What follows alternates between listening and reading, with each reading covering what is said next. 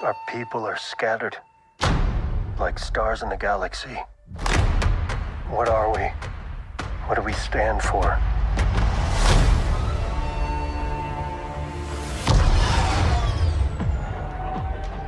Being a Mandalorian's not just learning about how to fight.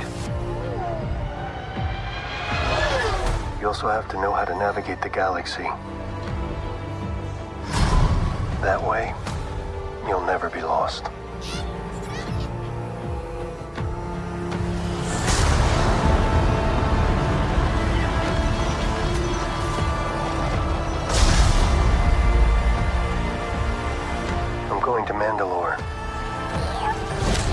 May be forgiven for my transgressions.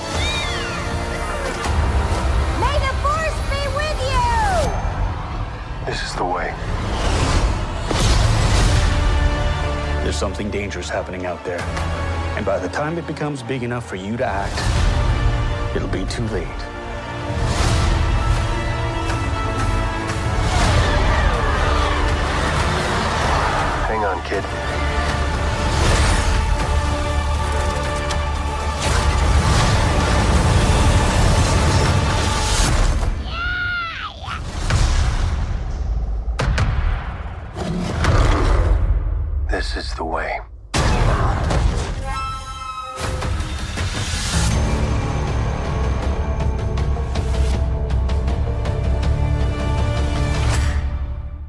Now, this series is created by Jon Favreau and is starring Pedro Pascal and Katee Sackhoff. So, The Mandalorian is a show we've talked a lot about on this on this podcast. We reviewed most of the episodes from season two, if I'm not mistaken. But it's been over two years since we've seen The Mandalorian on Disney Plus. Now, famously, if you've checked out the Book of Boba Fett, also on Disney Plus, the Mandalorian character did pop up about halfway through that season of that original series. But in terms again of the Mandalorian story as an isolated story, it's been a long time, a long layoff in between seasons, and it's been quite a while since we've been ingrained into this world. And so there was a lot of anticipation coming back into The Mandalorian, especially with just the state of Star Wars and where things are right now. Coming off of what we saw last year with, I think, an excellent, excellent series, the best Star Wars material we've probably gotten in 40 years with Andor. And then you couple that with probably something that was disappointing for a lot of fans in Obi-Wan Kenobi, which I know there were a lot of high hopes about. The state of Star Wars is forever in flux and it's forever changing, and sometimes it feels a little inconsistent as to whether or not we can be excited. But The Mandalorian has largely been beloved. It's largely been one of those things that's been embraced by Star Wars fandom, most lo- most notably because of Baby Grogu, Baby Yoda. He is just one of the most cute, adorable things that's ever been created, and also one of the biggest cash printers for Disney that they probably have ever created. But now the Mandalorian has returned. We've gotten the first two episodes. We're gonna do maybe some light spoilers, but I think we're gonna talk generally about what we've seen so far out of the season, and we'll be back to talk about the Mandalorian as it progresses for season three. But I just want to start here and just ask you how you feel about the Mandalorian returning. It has been over two years. How how are you feeling to sort of be reintroduced to this world and become, you know, sort of refamiliarized with these characters again? Man, I missed it. I always love the opportunity, I think, to continuously be embedded in in Star Wars lore. I think it's one of those things where in recent years, for better and for worse, they've been trying to keep us, I think, uh, fed and fueled with Star Wars content. Um, and I say for better or for worse, right? Because Boba Fett is, eh, Obi Wan was, eh, you know what I mean? But I, I, I, I think I do like the attempt for them to at least be like, look, we're gonna give y'all some Star Wars, man, and and and, and, and constantly. Um, so I'm excited to see the Mandalorian back. To me, this was like a when we first started to talk about the first season, when we first started about the second season, it was one of those TV shows that I felt like I could look to look forward to week to week and get something out of it. You know, there are some TV shows we watch and it's like that episode was disappointing. This episode was like this, but some Mandalorian was pretty consistent across the board, right? We knew what we were buying into every episode. It's literally a western shot in space. Every episode has its own adventure. Baby Grogu's here. Pedro Pascal is here, which I have to mention, they loved him at the Oscars when he was on stage, man. Somebody made a, a comment that was like, either you see him on HBO or you see him on Disney Plus. He got two TV shows on at the same time. Everyone like him and stuff. But this is this is a show, man, where again you just knew what you were getting. I think yourself into, and it made it an easy watch from week to week. So I'm actually very excited that it's back. It is a, a piece of Star Wars again that I know what I'm getting to into whenever I watch it. I know I'm going to see Baby Grogu and in, in, uh, and I know I'm going to see Pedro Pascal show up as a Mandalorian. And I know I'm going to get an adventure out of it. It is what it is. So I love that it's back. Um, and yeah, man, it's been it's, it's it's been cool so far. Like it it is what it is. There's some some cool things in episode one that I, I, I, really enjoyed um, some some aspects of it, but it really just feels like it's one of those shows that feel like we're returned to form. Um, and there are some new things that they're doing that I appreciate. Uh, but yeah, we'll have to see how the rest of the season goes, man. It's fine so far. Nothing too crazy has happened, but it's it's it's it's yeah. It's to me as of right now, it is the most consistent Star Wars that we're getting. I think in recent years, especially with this Disney Lucasfilm era, The Mandalorian is representing kind of the Star Wars property that has maybe the most widespread appeal because when you are introduced into this world, you don't really have to know anything about Star Wars. You can come in pretty cold. You don't have to see any of the other movies, any of the shows. You don't have to play video games to really just become invested into the story. Of course, obviously, that stuff will help enrich the experience, and they do start to dive in deeper into the lore as the story mm-hmm. progresses, especially with season two, where it might be useful to know, like, well, where did that person come from, or why are they important? But I think at the end of at the end of the day, if you don't have any sort of previous to Star Wars, if you don't have an association with that franchise at large, you could totally enjoy the Mandalorian by itself for what it is. And I think that that's been kind of its key selling point. That that that what that's what makes it different because it can service so many different types of people and eventually fans. And you don't have to be a diehard Star Wars, you know, follower to understand like, well, why mm. is Baby Grogu so important? Or, you know, what what's up with this Mandalorian tribe? Why why do they have to keep their helmets on? It does a really good job at keeping things simple, at explaining those those things within the story and within the context of of each individual episode. And I think that that's why it's been so successful.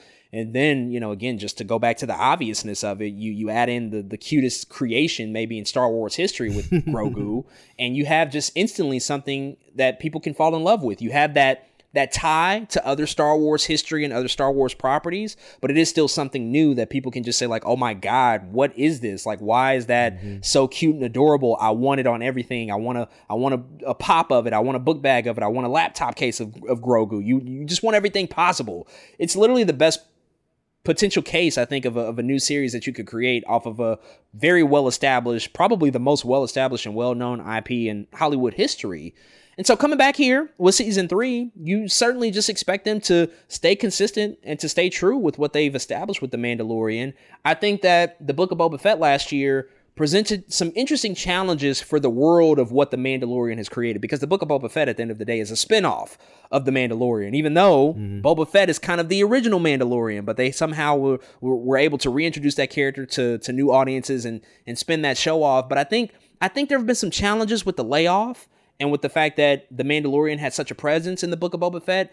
I might be overstating it because I don't think as many people watch the Book of Boba Fett as are watching The Mandalorian, but it is interesting to note that for something that started so simple, has now become a little bit more ingrained into the idea of interconnectedness and a shared universe, right? And I think the Mandalorian sort of Star Wars shared universe has become a thing over the past couple of years. We're also going to get Ahsoka later this year, which is another mm-hmm. Mandalorian spinoff. Last year, when we talked about the Book of Boba Fett, I don't think anybody expected that halfway through the final two or three episodes were going to be completely focused on the Mandalorian character. Like there was one mm-hmm. entire episode where we did not see Boba Fett at all. And there was some very, very key developments that happened with that character to get us to where we are now. Now, if you kept up with season two, you noticed that at the end of season two, it was a very pivotal episode. Luke Skywalker came back, and Din Djarin and Grogu split up because Grogu was going to go off with Luke and do some training in the book of Boba Fett, we saw Grogu essentially training with Luke, Luke Skywalker, really honing in on his abilities to, to, to, to master the Force. But then by the end of that series, he decided to make the choice to return with Din Djarin, which would ultimately lead us into the season three of The Mandalorian, where they would just continue on their on their same adventures. I want to ask about that though, because for me at the time of The Mandalorian season two, when it ended, it felt like by the end of that, we had gotten two seasons of Din Djarin and Grogu.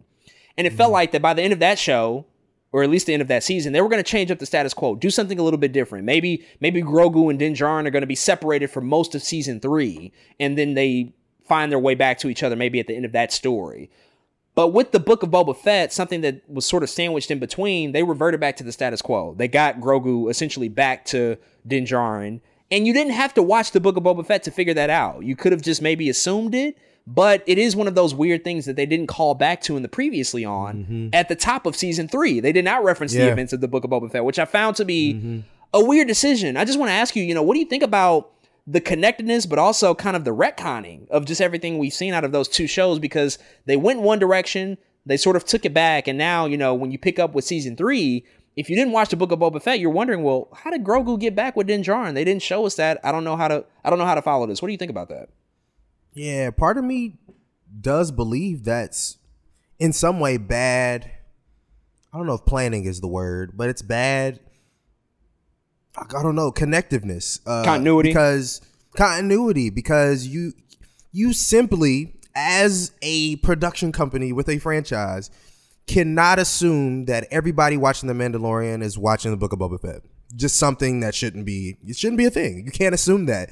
And they very much, I think, do that in the decision to make those last couple episodes so fo- heavily focused on the Mandalorian of the Book of Boba Fett. They really do. It's like I I think for again normal Star Wars fans, right? Who you we just watch freaking everything. It doesn't matter. But you we you literally just talked about the Mandalorian as a TV show where anybody can pick it up.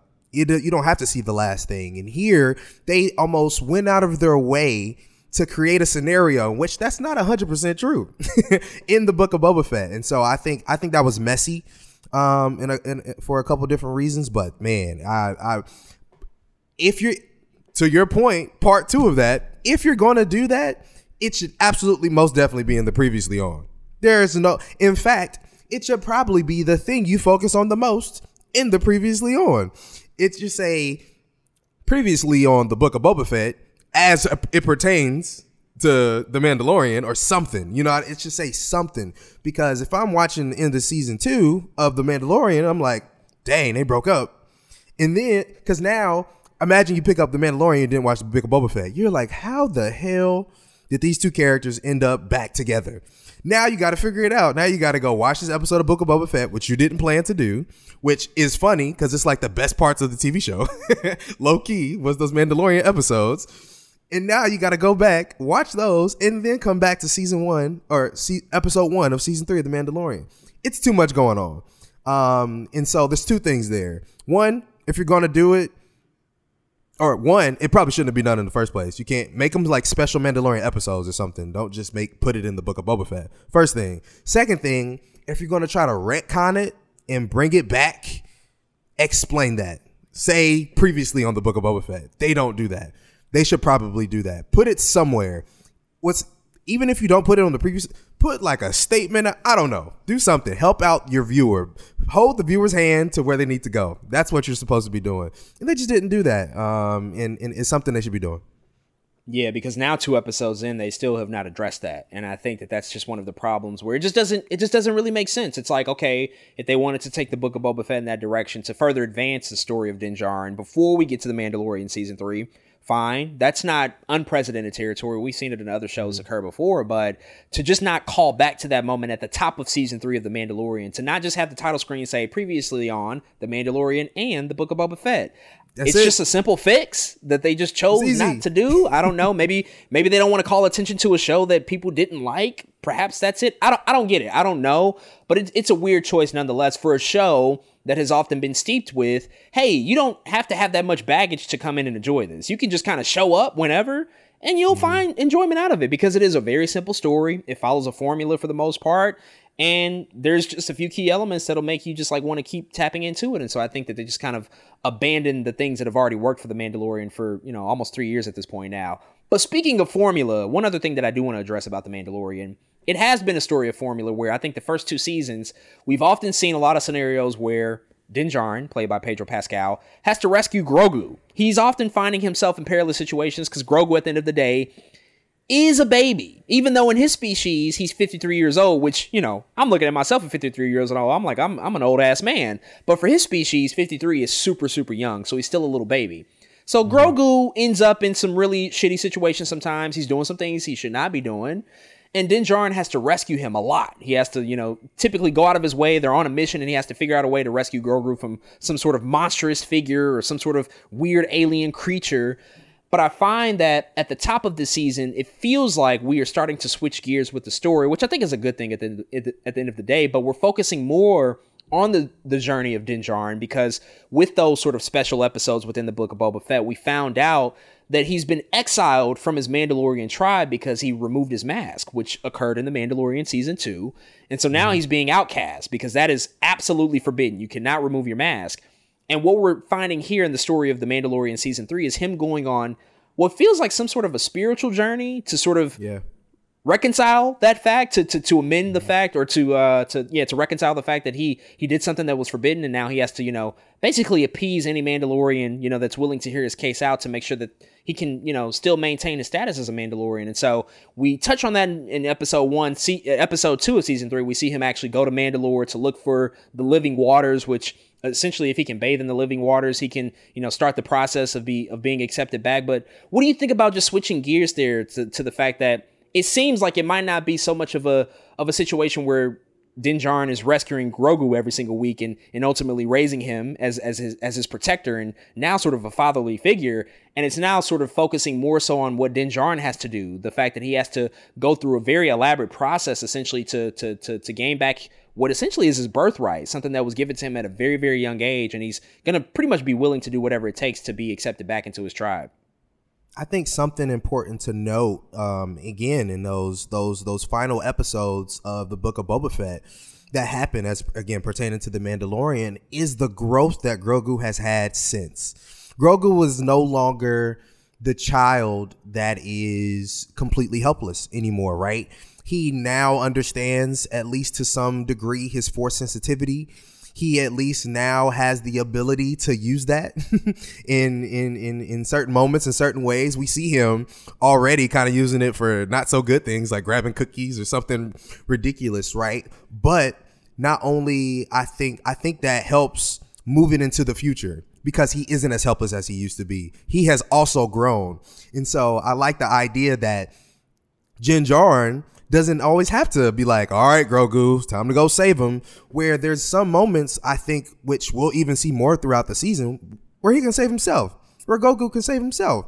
Use the force, bro. Get out of it. You know what I mean? Figure it out because that is the training that he has went through for it was a short period of time, but that he went through through through a period of time. And I think that's that should be noted in the way that the show is structured. And, and I'm hoping that is one of the reasons they're moving away from that, right? Then from every episode, him being saved because now there are there's opportunity for him to save himself. Not only that, but of course there's the obvious where it's like that gets exhausting after a while. we can't just see him continuously get saved every week. I think it works for a long period of time, but I think when you enter a period for a character's training arc or character development, there should be something that comes out of that. And I think, um, you know, them moving into more uh, uh, Mando can now go on this journey with Grogu versus Mando going on this journey to protect Grogu, or you know what I mean, or Grogu having uh, having to be under his wing and things like that. So I think it makes sense um, the way they're going about it. I like it. Um, again, because you can't keep doing that every week where Grogu's in trouble. Like, oh, gotta go save the child. But now I think you can have a, a, a little bit more adventures of camaraderie. Before we had adventures where Din Djarin is the protector. Now it's time to move on. Now he has he's still a child, don't get me wrong, but now he ha- he has a partner who has been a, has has had a little bit of training who can maybe enter these uh, uh these situations with him versus being um a damsel in distress per se or or the kid that's that's that's in trouble. So I, I like the decision. Yeah, apparently so. That training was actually a long time, which they did not point to this in the storytelling, but Jon Favreau revealed that Grogu was allegedly training with Luke for two years. Which my God, where did that come from? I but he, two he years. Said, he said that in an interview that he was training for two years, and so by the time Mando reaches him, it's like, yo, he is supposed to be experienced and like ready to go, as as, as you were alluding to that yes, he's still a baby and still an infant, but he's definitely progressed Mm-hmm. and evolved over time. And so I think a lot of what we saw in episode two, the fact that like Grogu has to now become sort of the rescuer, the protector, that's like the focus of what happens in episode two. He has to he has to, you know, sort of use that that training that he's accumulated over the course of those two years and, and put it into action. Um, one last quick thing I want to talk about before we wrap up here is the presence of Bo-Katan. And I think the, f- the fact that she feels like she's going to be even more integral this season than she has been before, sort of alluding to the fact of what we just said that I do think that the formula of the show is starting to change. It's becoming much less about the fact that like Mando has to figure out how to escape a situation with Grogu and make sure he's protected, and it's going to be more so about the history of the Mandalorians and what they represent in this just just this world. And Katee Sackhoff, interestingly enough, has a co-credit on this show alongside Pedro Pascal now. That did not used to be the case, and so I think her presence mm-hmm. here is going to absolutely be something that they focus and hone in on, especially after episode two. She is certainly, you know, taking charge of being, you know, s- certainly at the forefront of the story in terms of her relationship to the history of the Mandalorians and what they represented, and just like her family history and lineage, the fact that she comes from royalty. What do you, you know, sort of foresee with her character? What are you excited about potentially? Because I find it, I find it fascinating that you know Bo-Katan is is a character that was created for animation. You know, she premiered in the Yes. Clone Wars, and now coming mm-hmm. into live action is going to have just such a. It seems like such a very, very important role in just the storytelling and what's going to happen, especially considering her and Din just have different ideologies altogether about this Mandalorian shit. Be- We we, we see them clash and butt heads all the time. So, what are you looking forward to to seeing out of their relationship? Uh, one, I'm just excited to see Bo Katan at all. The fact that she's in the show again, we seen her. I think it was season two. It Was the first time we seen her. Yeah, mhm. Um, and I just remember being excited that I, I just really love when animated characters that I know come to you know into the Mandalorian. Um, because I think Ahsoka's gonna kind of go through the same thing where we're like, this girl was created for animation.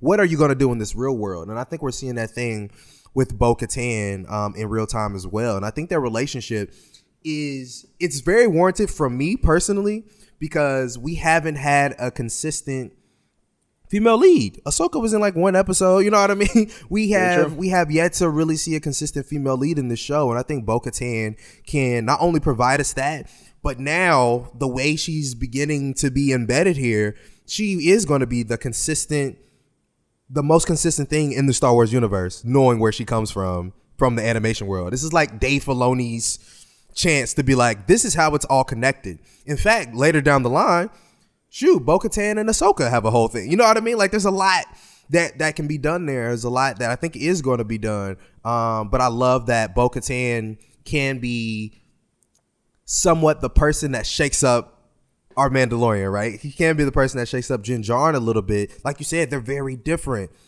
Jin Jarn isn't like the most out of there extrovert kind of guy in the world, you know what I'm saying? But Bo Katan, she really she's a leader. And I think she's gonna bring some of those things out of Jin Jarn, whether they agree on something or don't agree on something or whichever way it goes, in order uh uh to get I don't know to, to progress the story at the end of the day. So I think she's a very good addition here. I hope we continue to see more of her. Even when we, I seen her episode one just pop up, I was like, oh shoot, Bo here, you know, kind of type thing. And so uh, I, I I welcome um, everything they're doing with Bo right now.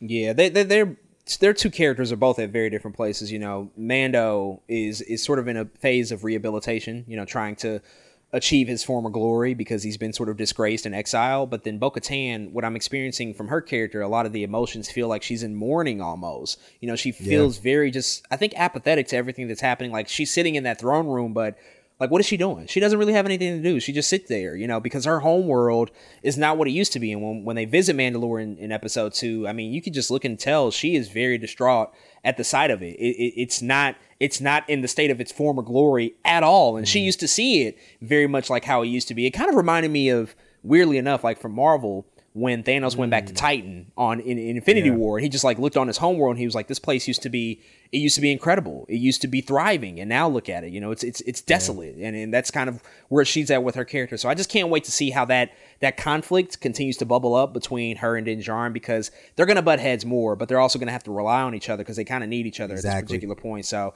it'll be mm-hmm. very very interesting to see. But folks.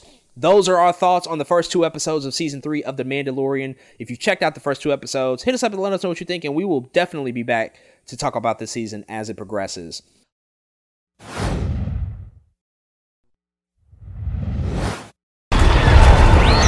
Don't worry, I grew up flying these cliffs.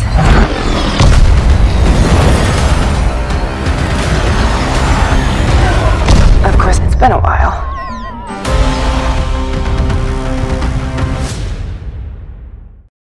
And with that being said, we're going to transition and talk about our final TV series this week and catch up with the two most recent episodes of The Mandalorian currently streaming on Disney Plus.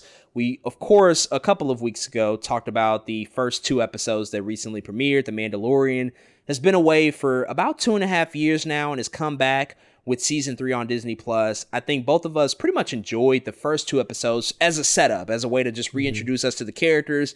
We talked a lot about just the structure of the show and where they were heading and just the the changes in the formula. And I gotta say, I think these two these two recent episodes certainly changed the status quo up quite a lot with the Mandalorian yeah. and what we were used to. But before we talk about the details and before we get into spoilers and talk more in depth about episodes three and four of The Mandalorian. Just generally, what were your big picture thoughts and overall feelings about what we recently saw out of this series? Man, I like these past two episodes, man. You know, you said they switch up the formula a little bit. It's not always for the better in every TV show just because they switch up a formula. You know, I want to make that known. But a lot of times there is something to it. And if you have a reason for it, it usually works well. And I think it works well here. I think what they're trying to do um, in in telling these stories is important, and I think it, it switches up things for the matter, man. I very I enjoyed them, uh, and it's kind of cool. I think coming into this, like you said, those first two episodes did feel like setup. You know, what I'm saying Bo Katan got her helmet on, and uh, and everything's going on, and so now we're here in a place where it's like, okay, what else does what else? What else does Star Wars have to give us that's going to shake it up a little bit?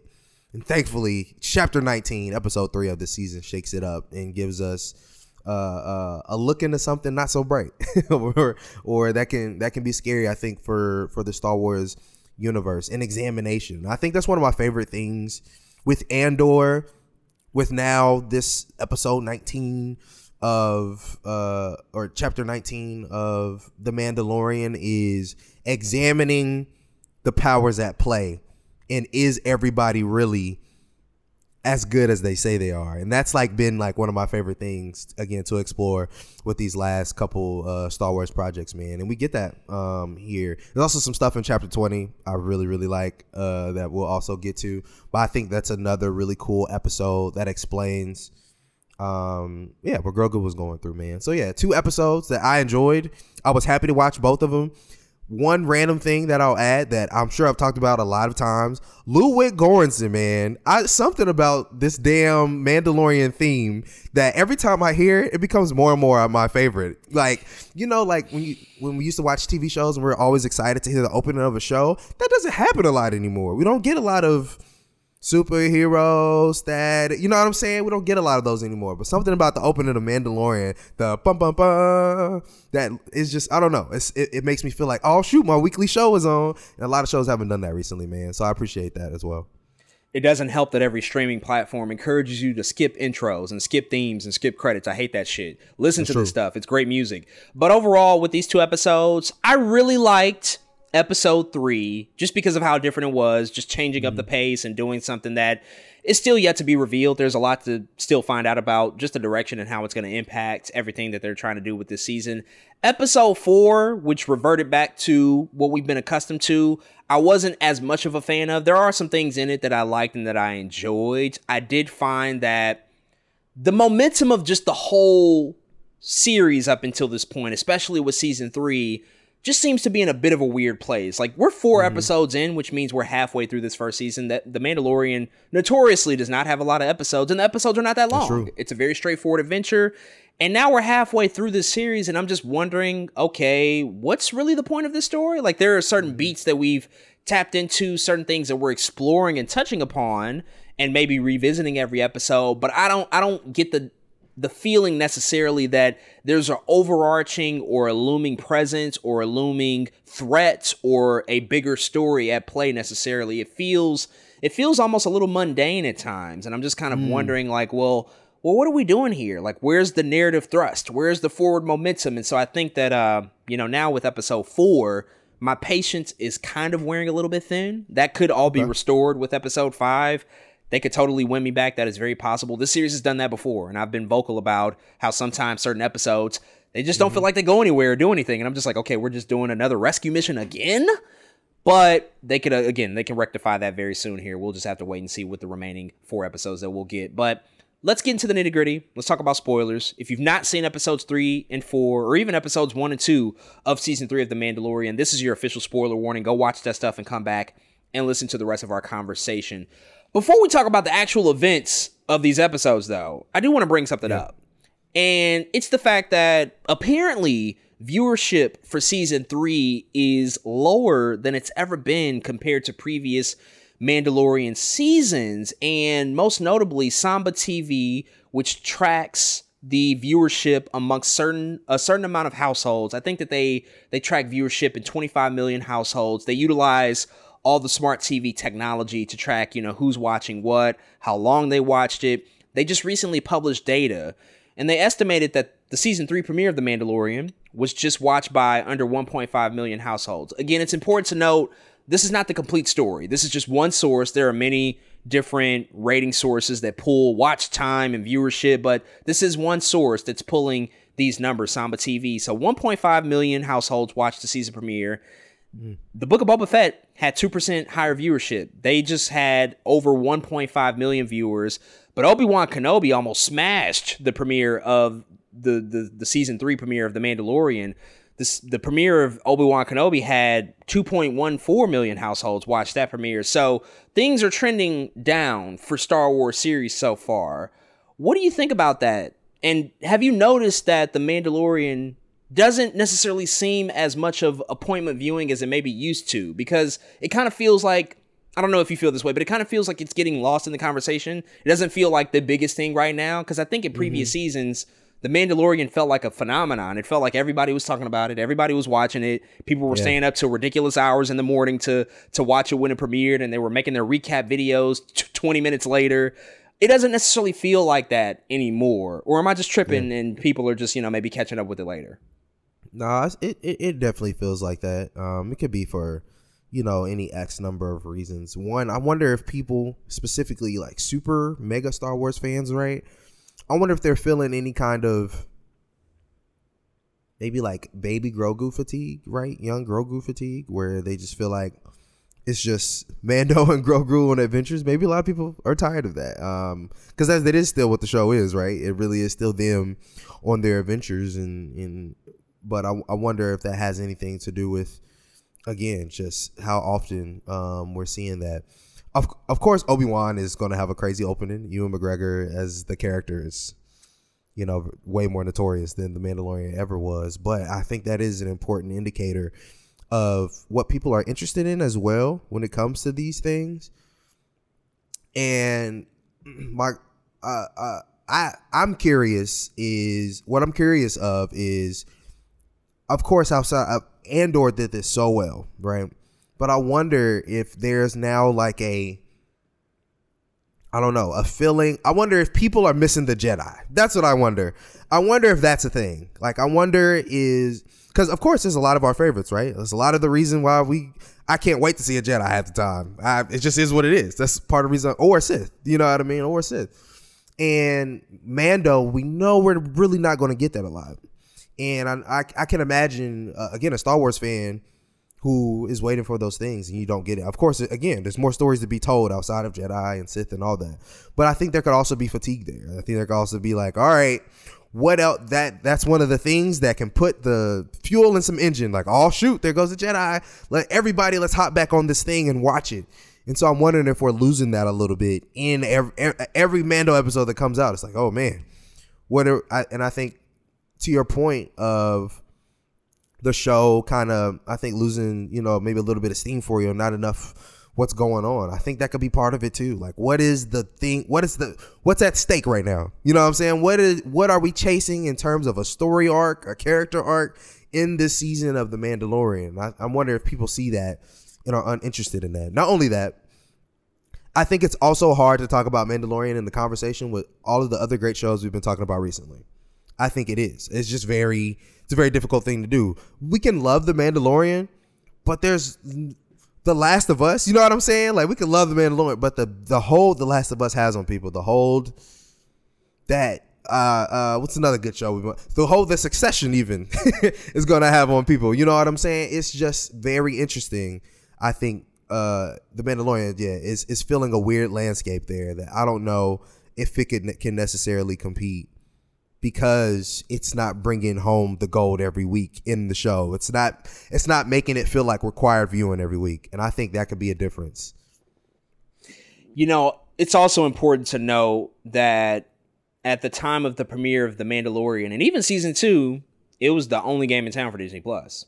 There were no other, shows on Disney Plus. Even by the time we got Mandalorian season two, Marvel had not even started rolling out their shows yet. WandaVision premiered like weeks after season two. And so season one of The Mandalorian launched with Disney Plus. It made a big, big yeah. splash. Like that was their mm-hmm. flagship show. Season two comes back and everybody realizes, you know, that Baby Grogu, Baby Yoda is a thing. And so I think that that certainly drew a lot of attention. But now, you know, you've had the Book of Boba Fett, you've had Obi Wan Kenobi, you've had Andor, you've had the Bad Batch, you had all these other things that have come out from Star Wars, it's not the only game in town anymore. So people are probably just tapping into other stuff too, you know, not only within just the zeitgeist of television with like The Last of Us mm-hmm. or Succession or whatever, but also just on the actual platform, Disney Plus. There's just other off- offerings and other options. And so it might have just lost a little bit of the attention and some of the appeal because people maybe have watched some of those other shows like an Andor. Maybe that wasn't their flavor. Maybe the Book of Boba Fett wasn't for them and they didn't like it and maybe now the mandalorian it's like oh you know i'm just kind of kind of over it you know maybe i'll just mm-hmm. wait and maybe i'll just wait until all eight episodes drop and i'll watch it all together i think there's a lot of different factors at play so we'll have to see how that continues to shake out let's talk about some of these episodes though episode three of season three super different than anything they've ever done before yeah. Not only is it the longest episode to date, like ever, clocking in at hmm. 59 mm. minutes, which i don't know very much surprised because they don't do that with a lot of these Disney Plus shows, especially The Mandalorian. But it also takes a huge, huge pivot within the second act in the middle of this episode. We spend about a good 40, probably 47, 48 minutes not following our main characters, not following Din Djarin or Grogu or Bo Katan. We actually go to Coruscant and we're following two characters that we have been introduced to before Dr. Penn Pershing and Elia Kane two former workers, I guess, of Moff Gideon, who was the big villain of seasons one and mm-hmm. season two, played by Giancarlo Esposito. And now they're both sort of on a path to redemption. They're both trying to mend their past and, and find a new direction and do something a little bit different. But this was just a big change and departure than everything we've seen out of The Mandalorian thus far. And I think it's caused a lot of conversation among Star Wars fans. It's currently now the lowest rated episode on IMDb probably due what? to just the fact, yeah, just due to the fact that we're not doing our same regular adventures of Grogu and Din Djarin and just the fact that the pacing also in addition to that is so different. It's much more political. It's much more intentional. It's not the fun mm. adventure the fun samurai western style that they've utilized so much in this series. Just what do you overall think about just this change of pace and how they you know sort of integrated the world of coruscant again which we haven't seen in, in a while i think in, in the star wars universe which was so integral to the prequel trilogy but also how this story is now connecting what it seems like is the original trilogy but also now the sequel trilogy that we just recently finished up with yeah. The Last Jedi, The Rise of Skywalker, The Force Awakens. There seems to be a lot of connective mm-hmm. tissue there. What did you think about just the events of everything that happened with those two characters returning? It's I think it's such an interesting study. Um, as I said in the the kind of my general thoughts segment, man, and I think again, it's what are people looking for in Star Wars and what interests them and what stories haven't been told that can can add some value, I think, to this world in Star Wars. There's so much happening in Star Wars all the time. Um, but the way this episode plays out, man, I again I enjoyed it. It's something about the the examination of I think the New Republic that we've never seen before, that we've never to me, I've never thought about until this episode happened. And I was like, oh, shoot, that got me thinking. You know what I'm saying? And I think for me, again, as a Star Wars fan who just loves stories, you just tell me a good story and have it have some meaning. And I'm like, okay, I'm pretty satisfied with that. And to me, that's what this episode did, man. Um, I think, you know, Katy O'Brian and Omid Abtahi were, you know, they took this episode and they decided to kind of, you know, you, you even said they kind of took a book out of Andor here, and it's because they talk about the real. A lot of times in Star Wars land, we like to live in the fantasy and not the political. Although sometimes the political to me can be just as interesting if done right. Sometimes the political, don't get me wrong, sometimes Star Wars, the political, you're like, all right, y'all, what are we doing here? What are we talking about? But there are other times where we're like, no, this services the story in such a meaningful way. And here, this this whole episode for me is like maybe is is really saying maybe the New Republic isn't as good as they set out to be, or they're not as high on the morality scale, or not as different from the Empire as it looks on on the surface of things. And to I love that. To me that is an examination of something that seems important and interesting and like you said ties up a lot of the the things happening between the previous trilogy or the the prequel trilogy and the new trilogy that we've gotten. Um and uh uh or the original trilogy, sorry, the original trilogy and the new trilogy that we've gotten. And so I think uh yeah I, I i just enjoyed everything i think going down i thought the performances were really good uh i love the pacing i love how patient it was i love how there's little moments where um character or Penn the character Penn professor dr pershing whatever you call him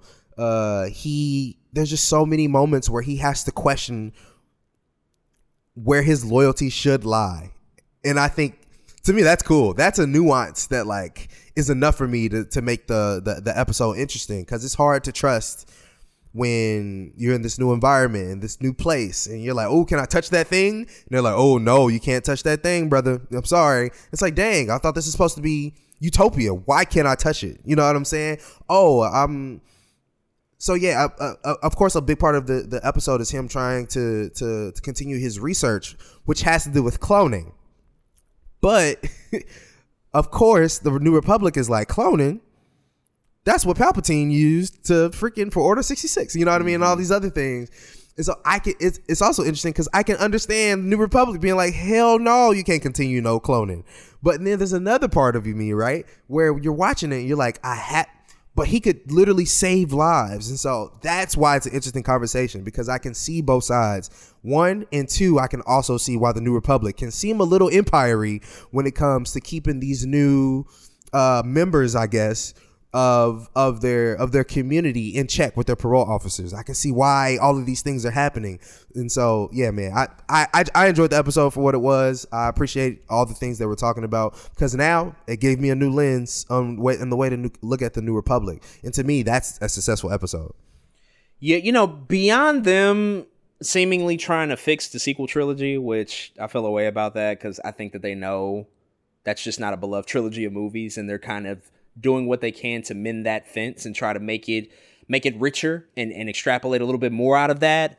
Uh, this was this was really interesting stuff because you you have a guy in Dr. Pershing trying to find his place in this new world. He doesn't really know his purpose. He's trying to continue his research, but also everybody around him is looking at him crazy, looking at him sideways, judging him based off of his past. And he's really somebody that was mostly following orders and is very passionate about his research too. But this is now in a new world in which people just look down on his work and they're not totally mm-hmm. on board with it. But at the same time, the Elia Kane character, played by Katy O'Brian, comes off as somebody who's warm and, and comforting and can relate to him. And they're walking around Coruscant and just, you know, having casual conversation. It's just a lot of a, just a lot of walking and talking in this episode. Just just getting mm-hmm. to know these people and, and, and seeing their relationship develop because the betrayal that she ultimately has at the end of him and, right. and, and, turning him over to the new republic it's it's supposed to be gut wrenching and it's supposed to bring to light those those morality and, and, and those feelings of just like that that moral gray area that everybody exists in. Like you said everybody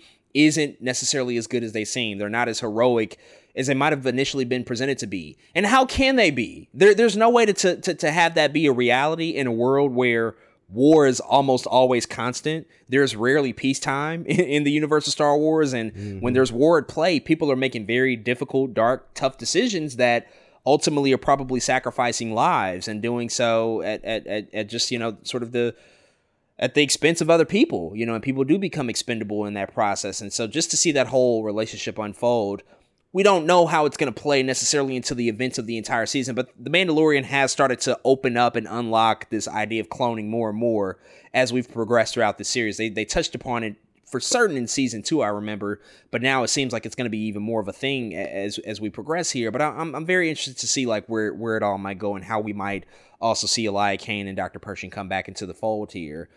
With chapter 20 and the Foundling, we do spend a lot more time back with Grogu, back with Din Djarin, and back with Bo-Katan because one of the big things that does happen in chapter 19 that sort of bookends the episode is the fact that Din Djarin and Bo-Katan are able to be redeemed. You know, they're able to go to the mm-hmm. to the Mandalorian people, to this the, the, this tribe of people, and convince them, like, hey, we saw the Mines of Mandalore. We were able to redeem ourselves. Din Djarin is redeemed, and also Bo-Katan is accepted into the clan as well. And so once we get to chapter 20, we see them training. We see Grogu also training, trying to use his Jedi, you know, tricks that he's probably picked up from Luke over the past couple of years. And he's a little he's a little intimidated. He's not ready to really like tap into that yet. He needs that pep talk from Din Djarin. But we get to see, you know, just sort of that time spent with them to see like how they're adjusting to life here, being accepted back into the ranks uh, uh, of, of of the of the of the Mandalorian sort of hunting party that's that's all throughout this episode. What did you think about just the fact that Bo-Katan, you know, who sort of not really had a place all the way up until this point, has found mm-hmm. her place alongside Din Djarin, and we're seeing them, you know, sort of exist alongside each other, but there's there's also still I think an element of, of, of, hesitation on her part where she isn't fully ready to accept the ways of, of, these people and ready to to really ingratiate herself into what they're doing. Yeah, it's I think it's uh, an interesting arc. I love any redemption story, but I even like I really like this this you know you really just said it this this this unwillingness I think, or or she's just Bo Katan is not all the way in right now. And I love that conflict in her. I think um, in that, especially as someone who comes from royalty, who's like, "Ooh, I don't know if I want to be that again. I don't know if I want to be deep into this thing." And and what I also love um, is who? What's the name of the lady again who does the armor for the Mandalorians? I always forget her name. I don't know why. I do too. Um, but I love you know, she says this thing where she says to Bo Katan, I mean, you've also bathed in the waters. You're already here. Just keep your helmet on if you want, and it, you can still leave when you want to. And and I love that it's such an open ended choice for Bo Katan because that really is now in Bo that puts the ball in Bo Katan's court completely. It's like okay, you've been if if you're gonna do it, if you're gonna leave now, you probably aren't ever coming back. You know, kind of type thing. Versus if you're staying, you're probably really staying. So I, I kind of love this conflict um, that she's in currently because it, it, allows me to watch her. But then there's all, there's moments where you're like, you're really liking this Bo Katan, aren't you? You know what I mean? Like the audience says that. I know it because you know when she's asking for, um, she's getting her her arm plates done, and she is looking for the uh, the mythosaur to be on one of her shoulders, and I, I just think it's cool um, that they're exploring. I think her character in this way uh, because yeah, it gives her all the autonomy. So yeah, I, I like what Bo-Katan kind of has going on right now. I think. Yeah, I think the character's name is just the armor. She doesn't have like a just a name, armor, just the oh. Okay. But um, yeah, Bo-Katan's getting a lot to do here. Uh, you know, Katee Sackhoff is doing a really really good job. I think I think some people are feeling a little bit like, hey, isn't this show about the Mandalorian? Why are y'all pulling a book of Boba Fett on us and all of a sudden switching gears? But I do think that this is ultimately going to be really really something of service to the story that we are telling with Din Djarin because we can sort of step outside of everything we've known about him because his ultimate goal has been to be be redeemed after everything that he's been through and is to you know to protect Grogu. We're seeing all of that mm-hmm. stuff happen, so I think that that's still moving forward. But Bo-Katan having her own agency, her own arc is really really important here as well. Um, they are doing a lot of you know just more regular stuff. We're just kind of watching them just train and stuff. It's always cute to see Grogu you know just try to unlock those powers and, and realize you know his potential at such a young age and it's really funny to see him just do that that crazy Yoda flip all of a sudden and then shoot him up mm-hmm. real quick with the three with the three paintball pellets that was that was nice and, and fun but overall yeah Bo-Katan I think is, is playing a really really integral part here but speaking of Grogu you know one of the big pieces of, of chapter 20 episode 4 here is this flashback that we get while while Grogu is you know sort of watching this armor be put together by the armorer. It's going to be this protective piece, sort of bringing him again into the fold. He has a flashback of his escape from Order 66, and I know that this has been a conversation point really ever since the start of the Mandalorian. How did Grogu escape? He is a Jedi at the end of the day, or at least becoming mm-hmm. a Jedi now is a Jedi. How did he escape Order 66? They obviously were able to identify people that were force sensitive and people that were training, you know, the Jedi arts. How did Grogu all of a sudden get out of, you know, just everything that was that was happening with that perilous event, which impacted the entire galaxy and almost wiped out the Jedi completely? And so we got a lot of that in this episode. Really, the whole sequence in the middle takes place as a flashback, and we see we see him on Coruscant, and we find out that he's rescued by a Jedi called Master Kelleran Beck which is played by the same actor who famously voiced Jar Jar Binks in the prequel trilogy, probably the most detested Star Wars character here. So talk about redemption. He's coming back for a moment of redemption here, but uh Kelleran Beck is the one that rescued Grogu from the Jedi Temple on Coruscant during the events of Order 66, played by Ahmed Best. What did you think about this whole sequence and how it just, you know, sort of went down and just the fact that we we finally got a little bit of a look into just everything that happened with Order 66 and where Grogu was during that particular time? Man, shout out to Kelleran Beck or or Ahmed Best for I think you know he's even spoken about this recently but this this character has kind of recontextualized him in the eyes of a lot of star wars fans man. A lot of star wars fans do not mess with jar jar binks. In fact he went on to play jar jar binks even in animated clone wars and, and things like that whenever he appeared. So again people still had their reservations about him but really you know only recently a couple years ago where he they kind of had that legend of the temple type star wars show or whatever in which he, he kind of came back and people were like, oh man, we like this guy. And then he's like, up, oh, I'm the same guy. Surprise. Everyone's like, oh shoot, okay. So he's he's he's kind of been again just a, a, changing force. I think people are really start to like him now that he has been uh, uh Kelleran Beck versus uh, Jar Jar Binks here. And I, of course I have to agree, you know, to some to some form. Kelleran Beck, man, is a beast, right? He's one of the only Jedi that's like I, I, I think they say is um like really committed to teaching younglings. I know a lot of a lot of them uh, there's always like multiple things that they do, multiple hats that they wear as Jedi. But this dude is a teacher first and foremost, man. They call him the Sabered Hand, and he's just a really cool character. I think um for for them to show in in the Mandalorian. Again, funny. Uh, they literally made this character up for like a Jedi Legend of the Hidden Temple type show, and here we are bringing them into a whole episode of The Mandalorian. I think it's just really cool thing that they're doing here, especially certain characters can be can have really cool lores if you give them cool lores. And i think i think he fits right in man. He feels dope. They give him another saber to play with in the episode. I'm like this is a black jedi with two two lightsabers. I'm i was i was on board seeing that uh seeing that stuff man. Um just because i think it's cool uh, and I, I am interested in what happened to Grogu during Order 66, right? I think we'll see more um, of what's to come, or how the hell they get Grogu out of there, where Aunt Grogu ends up, and all of these things. But I think uh, using Kelleran Beck as a device or as one of the main Jedi to help get Grogu out is, is a is a pretty cool thing in my eyes. It's also nice that Grogu isn't just like the cute, cuddly, wuddly device in the show. Like there's actual story mm-hmm. to Grogu. There is more to the character. Like this is going to be eventually at some point, probably well past the time we're alive on this earth where Grogu grows up and becomes like, you know, of age and can start to speak and not babble all the time. Mm-hmm. But uh I also love when Order 66 really gets expanded upon and we get to, we get to see all angles of it because admittedly in, in episode 3 Revenge of the Sith it's like a it's like a 7 minute sequence. It's effective, it's good, but Mm-hmm. It's also like, well, there's a lot of Jedi in the universe at that particular time. That was like the height of That's the Jedi almost. Yeah. Like this has to have more widespread ramifications. Can we see that stuff? So I love that we get this moment here. I love how they tapped into it with Obi Wan Kenobi in those mm-hmm. opening episodes, or even Star Wars Jedi Fallen Order. You know, that was a big that was a big yep. piece of like the opening moments of that video game, seeing just like the fallout from Order sixty six. And so anytime we can revisit that, which is you know sort of the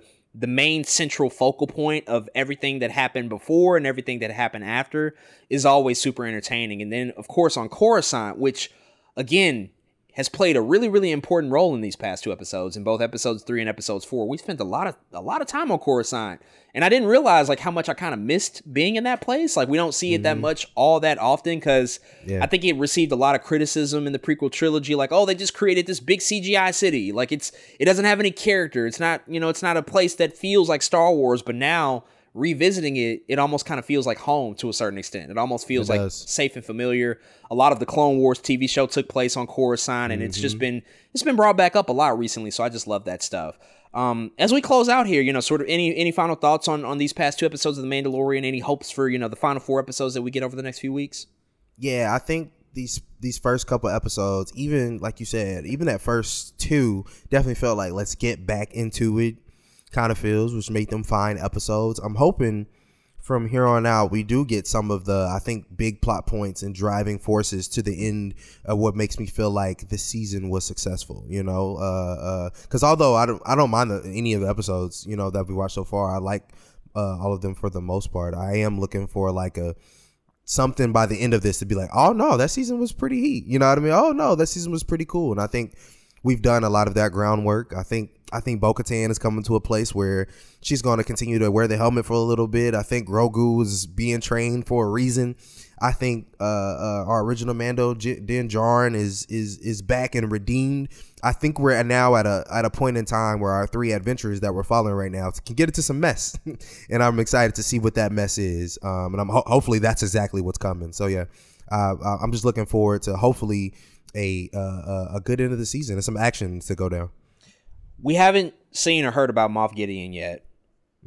Do you think it's possible that Elia Kane is sort of performing an inside mission? You know, she's like a double agent. She's working on behalf of the New Republic, but she's doing so in service of Moff Gideon because the New Republic, I think the last time we saw him was at the end of season two. He was in their mm-hmm. possession, you know, and I think he was going to go to trial, but we don't really know the state of him. Do you think perhaps that the Elia Kane character could perhaps be, you know, sort of working as a double agent to ultimately free him or get him back into the fold of things? Yeah, absolutely. The way in which he's maneuvering right now definitely feels like something is absolutely wrong with her. Even when all of the officers turn around and she turns up the dial on what is the brainwashing, which they swear is not brainwashing. They try to make it sound all happy and cuddly and things like that. But the way she turns up that dial, man, she's definitely she's definitely a double agent, almost triple if you think about it. But yeah, she she she has a lot going on right now. Um, but I I, I put my bets that she's definitely trying to get back to Moff Gideon and get him out of there. Yeah, we'll see. We'll see. Well, folks, those are our thoughts on the most two recent episodes of The Mandalorian. If you've checked out this series on Disney Plus, definitely hit us up and let us know what you think.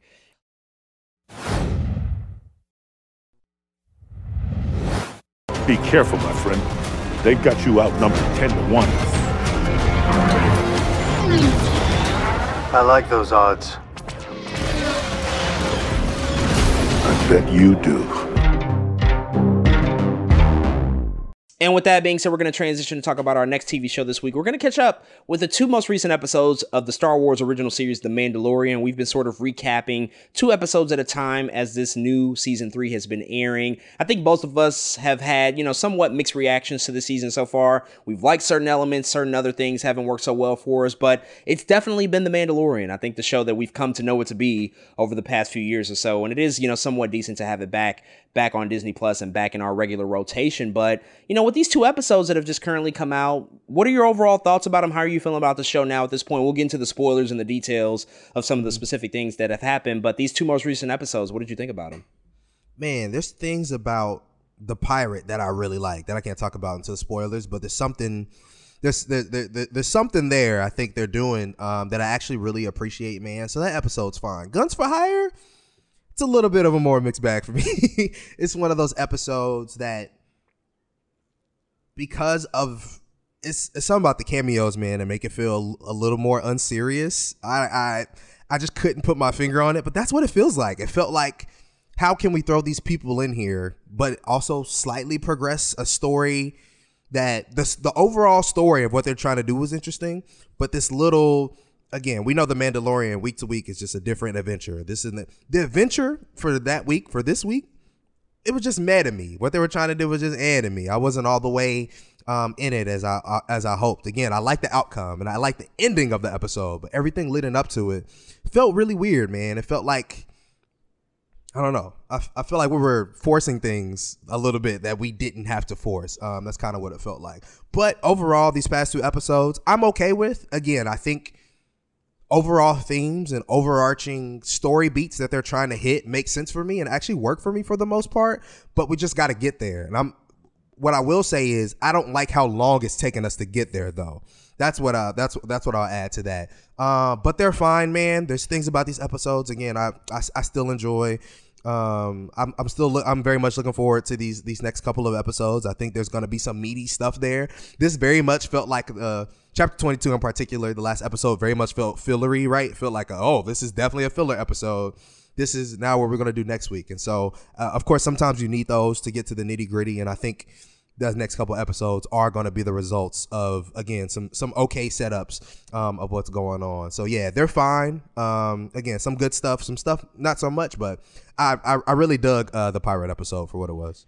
Yeah, episode five of season three was incredible to me. It, it, it was actually like maybe the best episode of the season so far just because of how adventurous it felt, how big it felt. It actually was Exactly. really exciting and it started to pull together a lot of these threads and questions that I've had about this series up until this point because after episode four, in which we reached the midway point, I was just starting to feel like, well, what, what are we doing here? Where's the story going? Are we going to get some answers and some clarity in terms of what the direction is? And episode five was certainly starting to set up and answer some of those questions, at least point us in the direction and it also delivered some great action, some great spectacle. And so I'm like, this is this is the prime Mandalorian adventure that I would come to expect and know that I've come to love over the past few years. And then episode six drops, and it is I would say damn near awful. Like I I I almost loathe that episode because of just how uninteresting it was, how shoehorned it feels, how unconcerned it felt with just the larger story. And I love the word that you use, unserious. It felt super unserious. And I just walked away like, how the hell could we have such an experience like this where one week we just do such an excellent job of delivering a great Mandalorian adventure while still furthering the larger story at hand. And then subsequently we take like five ginormous steps back because that's what episode six felt like. It just felt like a, a huge significant step back. I'm very disillusioned now with just where things are, and I I, I don't know how much faith I still have in the final two episodes because it is only two episodes now. Like we are we are in the final stretch of this season, so like, what's the point? What are we doing? And I think one of the big things that continues to be a sore spot for me is the fact that Mando Din Djarin is feeling like a supporting character in, in his own mm-hmm. show. And we saw a lot of that in the book of Boba Fett. And I'm just like, wait, did we learn nothing from that experience? Did we learn nothing that like that really didn't work for the book of Boba Fett, where he was just like on the outskirts of everything that was happening? He wasn't really influential to the stuff that was going on in his own show. It feels like Din Djarin is very much in that same exact predicament, and I just don't understand it. Maybe a part of it is just wanting to expand the world of this story, which I totally get. This is the third season. You got to have new characters, you got to have new stories, you got to take it bigger and bolder places. But at the same time, like we got to get grounded with who our who our central protagonist is, and I just feel mm-hmm. like it feels like we haven't done that. And so I'm now just you know back in the place of disappointment. I'm I'm back in the place of like I don't even know what to expect, and I don't even know if I'm excited anymore about what the final two seasons, or excuse me, the final two episodes will hold. But let's talk about more specifics. Let's talk about episode five of this season. If you haven't seen these latest two episodes or any episode of The Mandalorian, this is your official spoiler warning. Go watch this stuff and come back and listen to the rest of our conversation.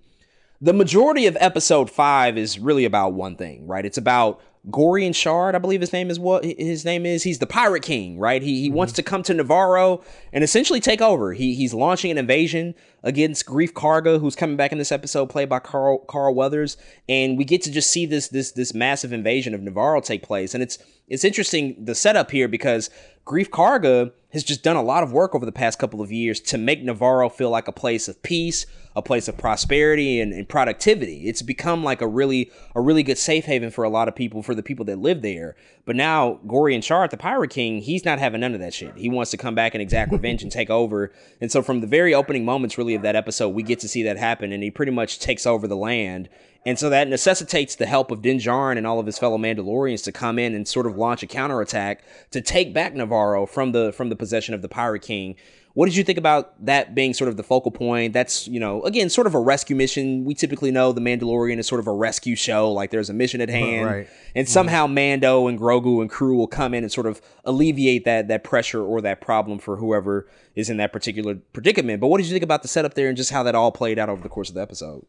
Yeah, one of the things that I've kind of been alluding to that I love about this season of The Mandalorian is the expansion of the Mandalorians, I guess, returning into the world. I love just when we're walking around and there's like a bunch of other Mandalorians just kind of in this community, man, in this in this uh uh this this this fortitude of you know of of community. It's just really cool, I think, to see, especially again, we know Boba Fett before all of this, uh, which created all of this. The Mandalorians weren't much, right? We didn't know much about them. They weren't really a thing. They were just kind of uh, uh, thrown in there and uh, ever so slightly written about. And we didn't have a lot of visuals to go off of. Um, but really, man, I love that this show was like expanding again the lore and what I think about Mandalorians. I think it's really cool. Like I'm episode five, I was like, damn, that'd be a cool ass group costume, like a, a bunch of people with different Mandalorian costumes. I don't know. It's just something about it that feels really cool, right? It's something about uh, them expanding again the knowledge of of these people that feels right. Like the name of the TV show is is the Mandalorian. It's like you might as well add an S to episode five. It's the Mandalorians, and I think when you veer like that sometimes for the again for the expansion of a group of people that is that does have to do with your main character and slightly Bo-Katan. I thought it was pretty cool and I thought it was pretty well done, man. Um, so I enjoyed it very much. I love, we've been talking about it. I love a good team up, man. And this was not only a team up, it was as they talked about something that could get them to the next step of bringing their people back right? This was they were doing this for land. They were doing this to show that mandalorians are still alive and we're still here. They had a purpose. And i really love that about it too man. And so i i, I found myself again really enjoying all those aspects about it. The there's the one with the big gun. And i even like when before while they're talking about it they're they're in the cave and they don't have a, a, a, talking stick. They have a talking hammer. Of course, they'd have a talking hammer. They're armor people. I don't know. Just little stuff like that. I was like, man, this shit is cool. I love that they're doing this, man. So that that that's part of the reason. I think I really I love uh, that aspect that they're doing uh, in the season with those things with the Mandalorians as a culture, but I also just really like the episode because I love team up episodes.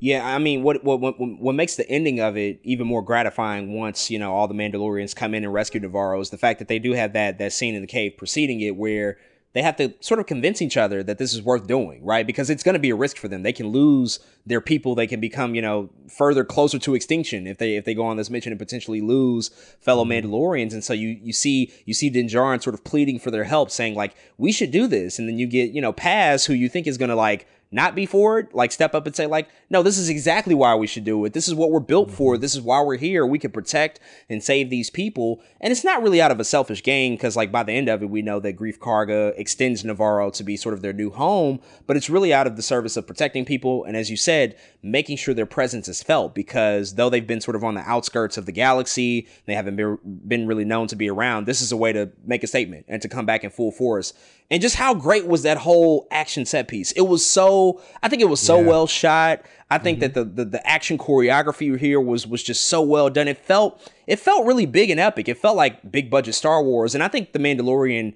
by and large does a really really excellent job at, at, at action set pieces. Like they typically mm-hmm. always kind of knock it out of the park but i think in this particular episode it actually felt like we were on like a, a theatrical level sort of star wars event. Like that whole thing going down like it felt like it was it was really laid out well. You knew where every character was. You, you didn't really have trouble following the action. Did you feel similarly when you saw it all, all unfold? Like what, what was sort of the standout moments for you in that, that, that final set piece Oh, for sure. I even love um, before when when when Bo-Katan kind of tells them that y'all y'all are acting as a special ops military unit. You know what I'm saying? And they're in the ship and they're all lined up. Um, again, this is all very like nerdy, but it it's important. very ner- but like again, the way they were lined up and about to drop into the city was like. Yes, more of that. Badass, Give me yeah. more of that badass. Like that again, that's enriching the culture of Mandalorians to me, right? Like uh, uh, we'll talk about this later, right? But knowing, let's say, like a Star Wars movie happens later, and we're like, oh shit, is that the Mandalorians? You know, it's a different excitement now, and I think this show is doing a good job of being like, oh yeah, you should be excited about that. That's a Mandalorian over there, or these are Mandalorians, and and so um, I really like the the of course the the main I don't know if you call it the main set piece, but the moment in which they're surrounded and there's two, there's only you know they they really have to figure out how to get out of this pickle and then in comes, of course, again, uh, uh, Mandalorian with the big gun, and I don't know, man, something about it that felt. Of course, it it feels westerny, right? It's supposed to. Of course, it feels very much like you've semi seen it before, right? But it's still something about it that felt very endearing, very charismatic on screen. It's like, oh no, this is Star Wars. Somebody, the Mandalorians are pulling up. Um, so I really like that scene, man, where they're surrounded and they have to kind of get out of that pickle. Yeah, great Star Wars action all around. And then really after you get not only an incredible set piece, we we we end the episode with two very very key pivotal moments. Again, sort of tying the threads of questions that we've been asking, things that we've been wondering about the story this season.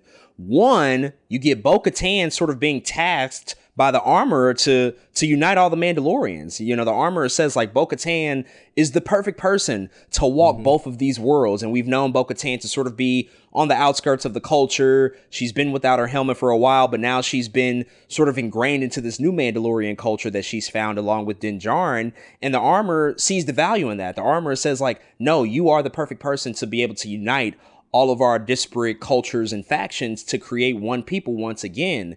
And then subsequently, we get a crazy final scene in which we find sort of the remnants of the prison transport for Moff Gideon. We've been wondering about his whereabouts all season and what happened to him. We got tipped off a little bit earlier that he never made it to trial. And we find mm-hmm. out that at the end of this episode, his prison transport was hijacked by a group of Mandalorians. Now, leaving out that episode, I was like, "Holy shit, that wait, is wait that is crazy!" After everything we yeah. just saw, they were so heroic, and they mm-hmm. they they mm-hmm. felt like they felt like the people they were always meant to be. Right, and then you get that that that gut punch. It's like, oh wait, the Mandalorians are responsible for freeing Moff Gideon. Well, we find out, you know, in, in, in episode six, I think who's responsible for that. But what are your thoughts about Bo Katan, you know, sort of being set up in that role to be that person to sort of unite all these people and to come together? And it almost it almost feels like, you know, to an extent like the Mandalorian namesake, the title is is kind of about her this season. It's, it's sort yeah. of rotating away from Din Djarin, which I have feelings about, but I also love the fact that Bo Katan gets a little bit more of the spotlight. But what do you think about her, you know, sort of stepping into that leadership role? You know, even to add on to that, low key, little Grogu, right? They're treating him like a youngling. Is he also the Mandalorian? You know right. what I'm saying? Uh, man, I, I I love the concept of Bo-Katan walking bo- both worlds. Man, it's something. You know, we kind of talk about you know those first couple episodes where she she was like not all the way into the Mandalorian.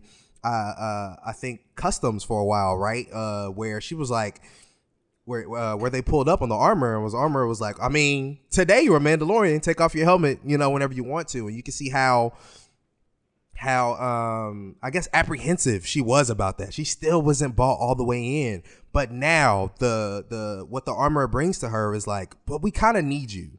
We kind of need you to serve both worlds. And again, I just really love that idea, man, because Bo-Katan really is like the she she she had she also bathed in the water. She's also royalty at the same time as being a leader of these other Mandalorians who also don't wear helmets. You know what I'm saying? She has now seen it all. She has been part of both worlds and she has been royalty in both worlds as well. And and, and I think it makes sense for her and the journey she's on to kind of tread that line to potentially bring um, the other Mandalorians back, man. Now, again, that raises like another semi cool question, I think, for me, which is like, oh man, are we gonna have like if if and when all the Mandalorians come together, are there gonna be some Mandalorians who got their helmets on and others who never take them off, or like, you know what I'm saying? I'm like, oh shoot, that's kind of a cool concept um, that I can get behind if they were to do that, or they could just make all the new or all the Mandalorians with their helmets off try to you know make them go bathe in the waters too. I don't know what they're gonna make them do, but I, I really like um, that idea, man. So yeah, I, I love the position Bo- Bo-Katan is in, um, and I love that again. She's she's having to be liaison between these two groups, man. I think this I think it's a good idea in service of the story. Yeah, I mean the, the, the larger purpose of the show, especially in those earlier episodes, we were getting to see Bo-Katan sort of reflect on a on a lost world, a lost society. She was sort of in mourning about the Mandalorian people not being what they used to be and not being as royal or as regal or even as respected as they used to be. So for her to just like find her way back into the scenario and start to embrace different ideologies and realize like how far the Mandalorian tribe and customs and cultures go, I think it's a really effective way, you know, to get her at the forefront and to make the story a little bit more about her and put her more in focus. I do wish that some more of that that conversation and that conflict even between her and Din Djarin was a little bit more apparent in this episode and most notably the episode 6 in which we're about to talk about. But I do think that ultimately like she is kind of that perfect person. She's been set up to be that that really that that light for the people that can you know sort of walk between both worlds.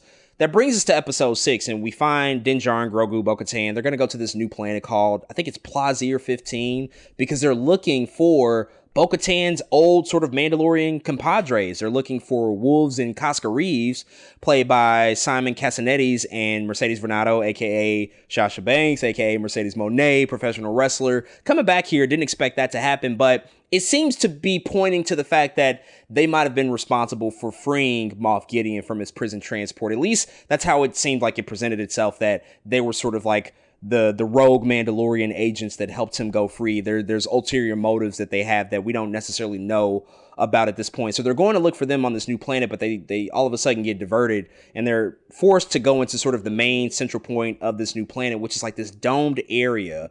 And we get to meet two new characters played by Jack Black and Lizzo. It's it's Captain, I think what's his name? Captain Captain Boudier or something like that.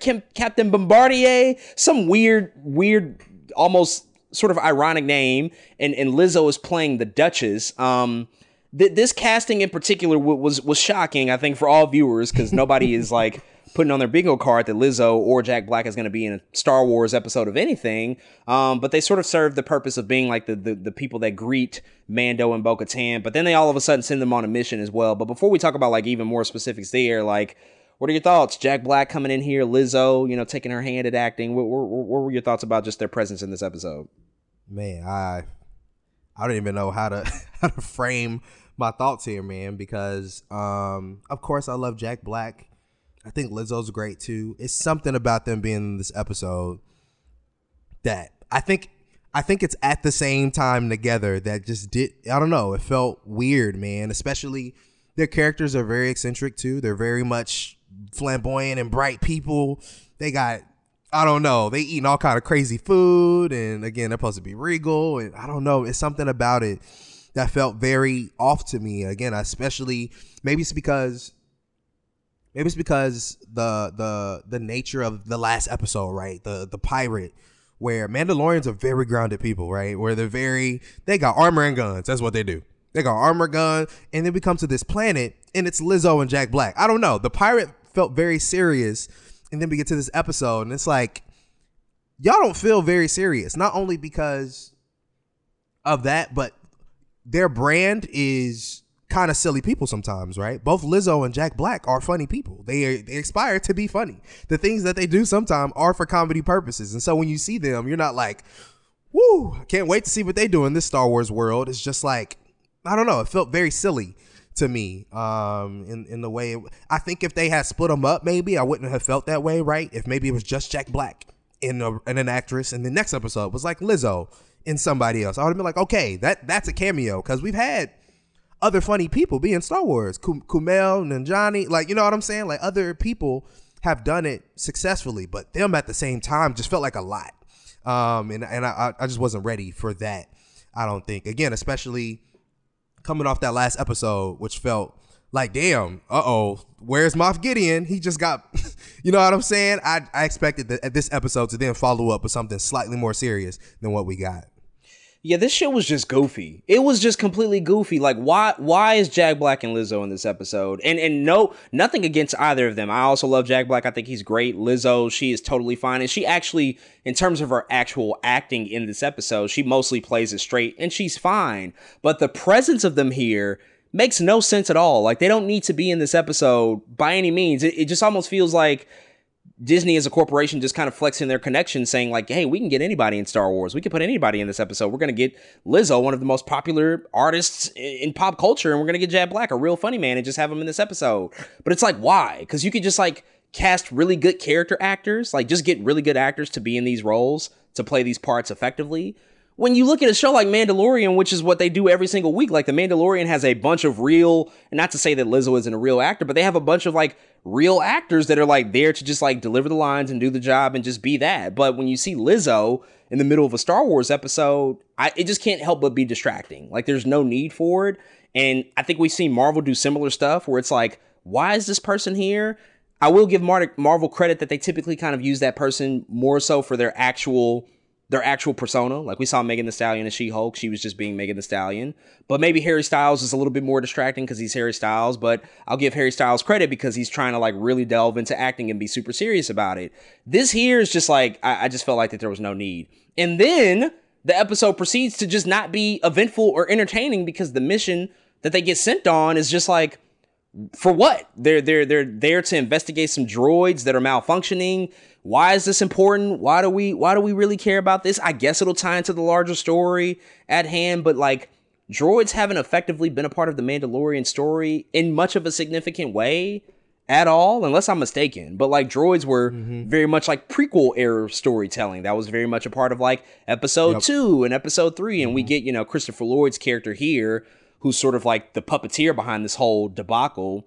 He's very much loyal to to to Count Dooku. He he he considers himself a separatist, and so I guess they want to co- connect it that way. But I just didn't understand the point of like why that this was here at this particular time. Like, how is this furthering the story at hand? How is this making anything all the more important? Like, did you find any sort of interest in in the droid storytelling? The fact that these droids were malfunctioning and Din Djarin and Bo-Katan had to go sort of investigate what was happening there. No. Uh not at all, I don't think. I, again, I think the offer that was given to them, I don't know I don't know their names, but Jack Black and Lizzo's characters, I think was interesting, right? Being for the Mandalorians to be recognized as a people again, right? As a community again. I think that I think the incentive is interesting. What they had to do to get there, I mean, I think there there are parts of it that could have been cool, right? Like this little detective story between them trying to figure out what's going on. I think ideas of it are fine. I don't think that it's it's that terrible. But it, when you start off the episode as goofy as you did, I don't know. I just it, it took really the rest of the episode. it took it out of me because I don't know. Again, it felt just as unserious as as as we were talking about. So yeah, I I wanted to be interested. And again, I think there's ideas and aspects there that can be interesting, right? In a detective Star Wars story. The way it was put together just didn't work for me. Seeing Christopher Lloyd was like, man, you're too important to be in an episode. Like, this is the episode they gave you, bro. It just didn't feel the way I, I expected it should feel. So, yeah, no, I wasn't. I, again, ideas interesting, but the execution, no, I wasn't that interested. And Christopher Lloyd's character was named Captain Hellgate, as if you couldn't tell he was a bad guy. They named him Captain Hellgate. So it's just Come like, on, what are we really doing here? So again, this episode was just like, it, it was just, I don't know, man. The, the only the only really good thing that I liked about it truly was the end because we see Bo-Katan confront Woves, you know, for for leadership of the Mandalorian people, and and ultimately they have a quick, you know, sort of battle between each other. She bests him, and then ultimately we see her bestow the dark saber you know because Woves has that conversation where he's like you know you should really be in possession for it. It's almost like he's trying to pit din Djarin against her but din Djarin is like no actually he's right. You should have the dark saber. This should be your weapon you rightfully you know sort of wanted in combat you only gave it to me you know for for a particular reason but this should be yours and so once again we are seeing you know sort of Bo-Katan take the reins of leadership and and and really live up to that idea of like bringing together all the disparate cultures and all the different factions within the Mandalorian people. So we'll see how that all plays out. Again, there's only two episodes left, so not much left in terms of the roadmap of storytelling. Any other hopes or, you know, sort of desires out of these final two episodes? It looks like the final two will be directed by Rick Famuyiwa, who's, you know, sort of been frequently directing a lot of the Mandalorian episodes. He did direct the uh, first episode of the season as well, so he's going to close out the final chapters of the season. But any sort of hopes and aspirations for what we'll see in the in the final two episodes? Ah, yes, a black man. Um, again, my hope is that you know we just get some some Moff Gideon stuff and some Mandalorian stuff, man. That's really what the story has kind of been shaken up to be. Uh, you I, you can tell there's going to be some some weird quarrels within the Mandalorian world, man. Once they figure out that they freed Moff Gideon, uh, and so I'm just looking for the resolution of that stuff, man. A little bit of good action again, give me uh, Din Djarin and Grogu. Get the focus back on them and try to finish out a story. I think that's meaningful for uh, the Mandalorian to come. I, I I want something shocking at this point. Like they gotta they gotta damn near knock my socks off. Like Bo Katan has to be like the rogue agent at this point for me to be like, oh shit, like this is kind of crazy that they went this way and they went into this, you know, sort of dark territory. Maybe she's working on behalf of of Moff, Gid- Moff Gideon. That's very, very, very unlikely. The the Mandalorian isn't necessarily known to take those types of creative swings. So I'm just like I'm reaching really for that for that type of for that type of you know sort of surprise element to come in. But I do want more focus on Din. Like I want I want them to get back to to to, to some of the development with him. Like how is this all affecting him? How is he also going to play a part in in trying to bring together all these different factions? Like instead of just like being being at the right hand of Bo-Katan because that just I don't know it looks a particular way and I'm not I'm not really here for mm-hmm. it but we'll have to see what these final two episodes looks like but folks those are our thoughts on the two most recent episodes of season 3 of The Mandalorian if you've checked them out on Disney Plus hit us up and let us know what you think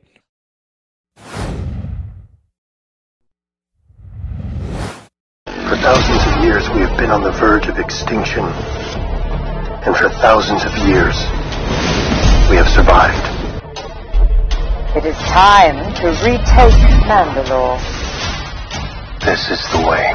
This is the way.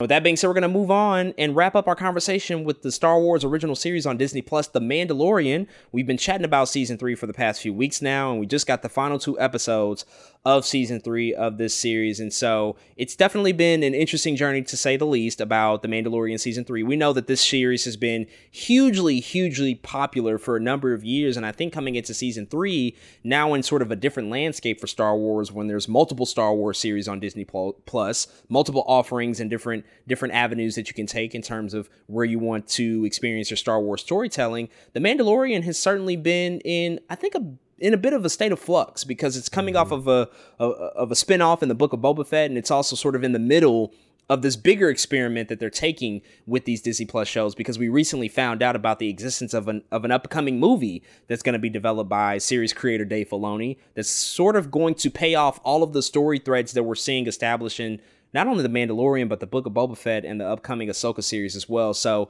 the Mandalorian season three has again existed in a very peculiar space, I think, at this particular point in time. But with the conclusion of this season and these final two episodes that have come out, before we dive into our specific thoughts and before we talk about some of the spoiler filled details that occurred over these past couple of weeks, just want to pass it to you, to you to get your overall thoughts and feelings about how they wrap things up with the with the season three of The Mandalorian. What, what were your overall thoughts just about where the story went and how they how they sort of concluded this this season of The Mandalorian with the storytelling? Uh, I think there were a fine two episodes for me. You know, me and you had talked at length about the first six and how everything didn't work for us. There's some episodes in there. Like, I don't know what we're doing here, but I I found myself uh, uh, enjoying these last two episodes. I think they do things that are are interesting and very Star Wars like. Um, in in a couple a couple of like shocking things as well. Um, to to to kind of I think propel us into the future of what the Mandalorian looks like. So, uh, man, I, I, I, think overall, again, it, it, it, was fine. I really like the last episode. I think I really think I really like the finale.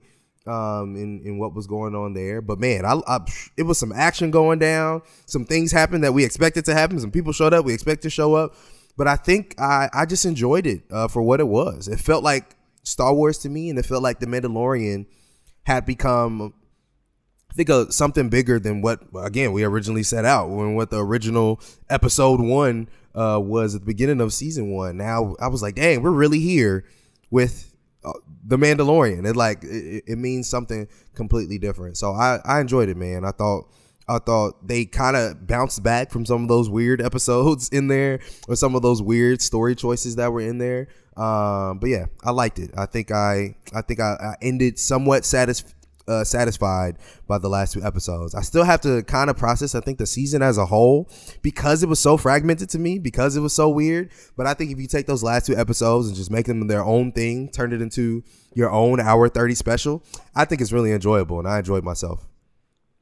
Yeah, season three has certainly been disjointed, and I think you can find worse episodes in the season than these most recent two. I, I did like certain elements of these final two episodes. I think from a action set piece standpoint, they were phenomenal. This was some of the best action that we've ever gotten in any of the Mandalorian episodes. You can tell that the budget has certainly mm-hmm. been increased. The bag has been opened for the show twofold, I think, by Disney. it, it, looks it looks the part and could play on a big screen. I, I, would dare say it was it was incredible looking action and certainly some moments of thrills and, and, and excitement that there were nice to see, and some arcs that have had an element or I guess a, a, sort of an idea of, of conclusiveness, a nature of conclusiveness to them. But there are still some things that I'm a little I'm a little unsatisfied by. There are some lingering threads mm. that weren't really wrapped up. Some things that were revisited or opened up in earlier episodes that never really fully got paid off. So they're just kind of out there as as, as these sort of unsolved mysteries, I guess, within the within the larger context of the show. But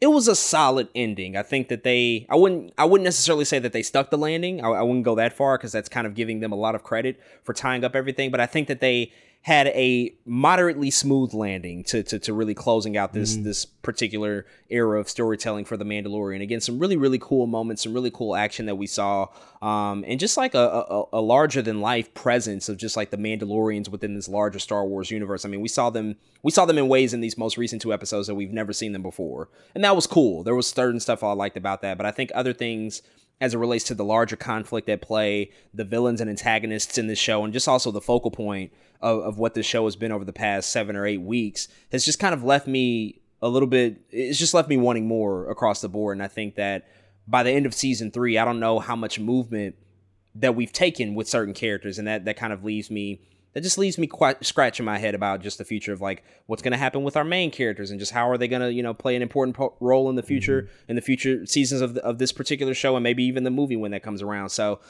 not perfect solid overall but i think that there was definitely some room for improvement but let's talk about some of these yeah. specifics and, and we should start with uh with episode seven of season three which was entitled the spies and we finally got the appearance of Moff, Moff Gideon, um, played by Giancarlo Esposito, in the show. He's been really the big bad of The Mandalorian for three seasons now. And we finally got his reemergence. And we also got the appearance of this shadow council that, that that's made up of a group of uh, imperial warlords almost that, that are operating mm-hmm. behind the scenes. They're making moves and maneuvers that are pretty much largely unknown to the to the public eye. They are working deep, deep undercover, and we get this opening sequence where Moff Gideon is talking to them about his reinforcements and what he's trying to do in terms of eliminating the Mandalorians, but then we also get some nods to to maybe future implications of, of, of incoming conflicts, most notably with Grand Admiral Thrawn. His his his name, you know, gets gets name dropped here in this opening sequence, which I think certainly points yes. to the future of what we might see in Ahsoka and maybe even that movie that they're working on. But what were your thoughts just about not only seeing Moff Gideon again, but also just like the bigger implications that there's this shadow council, there's this larger group sort of pulling the strings and mm-hmm. and really you know sort of maneuvering behind the scenes to to keep the empire alive essentially because that's what they're doing. They're doing this really all in service of the memory of the empire because we know the empire is collapsed really at the at the end of the events of Return of the Jedi, but they are carrying forth the work and it's certainly going to lead into the events of the sequel trilogy. But what, what are your thoughts just about those connective pieces that they tried to make between those two sagas? Yeah, I think you know it, it, up until this point, when we deal with a lot of the Star Wars content we've ingested, we've always been dealing with the power of two, right? With, when it comes to the Sith and the dark side and the Empire, we're so used to again that that that, that rule of two, Palpatine and, and Darth Vader and all kind of people, right? Um, shoot, Dooku and Asajj Ventress extends. You know, I think it's interesting coming into here where there's a council and I was like, wait a second. We don't really operate this way in Star Wars a lot, right? Like, sure, there are always other players at part between your gun raids and all these other people, but we never really seen the Empire really act as like a council like this. And so when I seen that, when I seen Moff Gideon kind of talking to these this, this, this council, I was like, hmm, I kind of like this because uh, uh, not only does this mean, of course, they're a larger threat, but each of these people on this council could have some kind of tie to a different piece of the universe that somebody can talk about at some point in time, right? You can say, oh, this person is part of this council. Well, maybe let's go tell their story. Or maybe there's somebody who is uh, uh, part of the resistance in their part of the world or uh, of the galaxy, right? Um, so I, th- I just thought that was cool. I was like, dang, a council was kind of cool, kind of a cool thought. Um, and I can't wait to potentially learn about the other people of the of this dark council. I, I just thought it was a cool concept um, that we can mess with. Uh, uh, not only that, but I also love how like Moff Gideon still in that instance still feels like the the the king of all of them somehow. Just the way he talks to them, the way he he's like bro, cloning is not my thing. It's your thing. Go away, kind of type thing. and uh, I don't know. It's just interesting. So I love. I, I I really like that idea. I think of that council and that through line, like you said, of, of kind of connecting us to those other pieces of, of, of Star Wars, of, of uh, again giving us something to chew on um, for for uh, continuity. Man, I thought I thought it was a cool idea. Yeah, it, it definitely kind of just reshaped this this entire series and just everything that we've seen thus far um, to a larger context of where we are in this particular timeline. Like this is the quote unquote New Republic era, um, again in between the original trilogy and the sequel trilogy, and so we're sort of seeing how things came to be by the time we met the First Order. Like how did the First Order really come to power? Mm-hmm. We haven't fully explored that. This is starting to tap into the beginnings of that, where the empire is fragmented. It's all over the place. There is no real leader. I think leading to lending, you know, sort of credence to your idea that there is no sort of rule of two at this moment. It's it's a group of people that are in service of the empire and in service of Palpatine and what he believed in, trying to piece all of this together. And the one person who would be the leader, Grand Admiral Thrawn, is nowhere to be found. At least not yet, right? We we don't know we don't know his mm-hmm. whereabouts because in the in the timeline continuity, at the end of Rebels, he went missing, and we still haven't officially met him in the live action universe because that's still yet to come in Ahsoka. We even got that moment last season in The Mandalorian when Ahsoka was looking for Thrawn. She was like, "Where is he?" Right? That was her main motivation, and so we'll find out, you know, those threads soon enough. But I, I, I did like seeing this, and it was also interesting because there, there's a lot of parallels here with what Giancarlo Esposito has to do in this show compared to the work that he did with Breaking Bad and Better Call Saul. A lot of his character, mm-hmm. Gus Fring, was operating in the shadows. A part of why he lasted as long as he did is because nobody knew he was who he was. And also the fact that he was working directly against the Mexican cartel, which gave him sort of the lift and the elevation that he needed to get into the game. He was working he was working directly against them to build his own empire, but nobody really knew. And Gus was a magnificent liar. You couldn't you couldn't get any information mm-hmm. out of him. And even here, you're seeing those same sort of tropes imparted in the character of Moff Gideon because when they talk about cloning, he's like, "Yeah, I don't do that," which is clearly a lie. Like we see, like yes, he absolutely is into cloning and that's like his ultimate mission here is to make a bunch of clones of himself and so i just love that mm-hmm. yes he's a part of this council but he still has his own personal motives that nobody can really crack exactly. because he obviously is power hungry he wants to do his own thing and carry out his own mission so really cool stuff there to, to, to continue that world building um, but speaking of world building though one of the big things that's been occurring this whole season is just like these th- th- this coalescence of these mandalorian clans right and bo-katan has been sort of the nexus point of bringing together all of this all of these disparate factions of the Mandalorians and that really kind of that really kind of came to be in this in this episode in episode 7 of this season where I think pretty much every existing Mandalorian at least all the major ones came together in this episode to to unite an army mm-hmm. um, when they go to Mandalore we meet another clan that's like on a pirate ship, which was really cool. You know, she's also bringing together the people that she initially worked mm-hmm. with, with with um with um I forget his name. Um, the, the the the one guy that she fought last episode, but um, she she's yeah, bringing together all these people. Um, and, and it's really cool to see. Axe Woves is his name, and I think that that was just like one of the things that we hadn't really got, we, we hadn't really gotten this in the series so far. It's just like seeing how many Mandalorians are really out there, and and what would it be like to see them all come together, and also just get their different vantage points. Because one of the things that we did learn is that Bo Katan ultimately surrendered herself and the dark saber to Moff Gideon, which was not the story that I think many mm-hmm. people believed happened. But she believes that that was respons- the responsible, you know, sort of event of of the Night of a Thousand Tears, which murdered a lot of Mandalorians and, and really kind of kickstarted this this era of all these disparate factions. But what did you think about just seeing, you know, all of these all of these different clans come together, you know, sort of under one cause and finally put their put their differences aside to to really just unite, unite against Moff Gideon and the, and the Empire and what they were trying to achieve here? Oh man, I, we kind of talked about it in I think it was episode five or six. But I love a good team up, especially when it's I think the the re uh, uh, I think imagining and cultivation and coming together of this organization that you always hear about, but they're not one they're not together. Two, the the when the, the TV show starts, it's just the Mandalorian when we're in the original trilogy of Star Wars, you only know Boba Fett. You're like, where are these people and how do they exist? And now I feel like that that we finally got the moment where you're like, oh, these are the Mandalorians. They are they are rallying. They're together on this planet. Of course, like you said, everyone has their own differences. That's what that's why Bo Katan is here.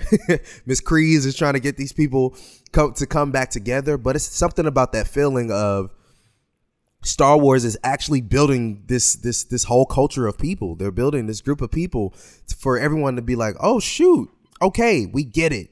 those are the Mandalorians. This is why they're important, and this is how this is their story of how they potentially can come back together and fight back against the Empire or whatever is is is, is driving them down. So I loved it, bro. I think that's why I really like these episodes. It's, it's something about the team up that always feels really cool to me. But to see all these different Mandalorians, all the different gadgets, all the different uh uh shoot, all the different helmets, low key, and what they're all wearing, the armor you telling me the Armorer was up up in here doing what she had to do? I love that. I love that she pulled up too, because you know a lot of times somebody who's a leader somewhere, they're like, "Oh, y'all go do y'all thing." The Armorer was like, "I'm coming too." What y'all mean? So I love to see her. I love that Bo-Katan was there. I love that Paz was there. You know what I mean? It was just really cool. I think to see all these. I think Mandalorians that we had become accustomed to over these past couple seasons that we eventually or not eventually yeah but that are uh, became important to us over time to see them all come together as well as their followers and be like yeah we we we're here for one mission. We all have the same cause let's get it done. Um because yeah it, it didn't have to be that way. It could have been a story where the tribes just never got along and that was the that was the season. Skip a moff gideon it's the the the old versus the new, or you know what I mean, what, whatever the tribes call for. It could have been that, but it wasn't that. And I think I I just enjoyed the team up for what it was, man. So yeah, I had a great time with it. I I, I was I was really kicking it. There are some weird things when it comes to I think our main characters when it comes to to, to young Grogu that I was like uh, I don't know how I feel about that thing in particular. But again, I think overall the the the idea of all those Mandalorians coming together was very satisfactory for me. Yeah, it's a bit of a trade off, I think, for me because I have to commend them for for deepening and, and, enriching just the existence of this of this culture of the Mandalorians, which is something I wanted to see at the top of the show. I just wanted to learn more about what they meant to this universe, how many of them were there, where where are they, like what are the what are the, the the pain points between these different factions? Like why don't they get along? So the fact that we can start to get to those places and have those conversations like the moment where everybody just sits down and is just talking you know before the the big battle that's a good moment. That's a really cool moment because you get to see perspective and you get to get to see where people are. And we, of course we we again get the the revelation of everything that went down between Bo-Katan and Moff Gideon and how he betrayed her. All that stuff was mm-hmm. really well done at the same time what it unfortunately I think does which is more of a I think more of a criticism for the entire season and not these episodes specifically. But we do lose a little bit of that focus on our main protagonist in Din Djarin right? Because we're we're taking some of the focus off of him to more mm-hmm. so expand the Agreed. world and the scope of the Mandalorians, which is probably a necessary evil, but maybe I think if the season overall was more balanced up until this point, I wouldn't have felt that way. Again, I don't think that this is something specific to episode seven. I think that more work could have been done earlier in the season to give Din mm. the amount of mm-hmm. time that we sort of need with that character and even Grogu to a certain extent so that we didn't feel that way.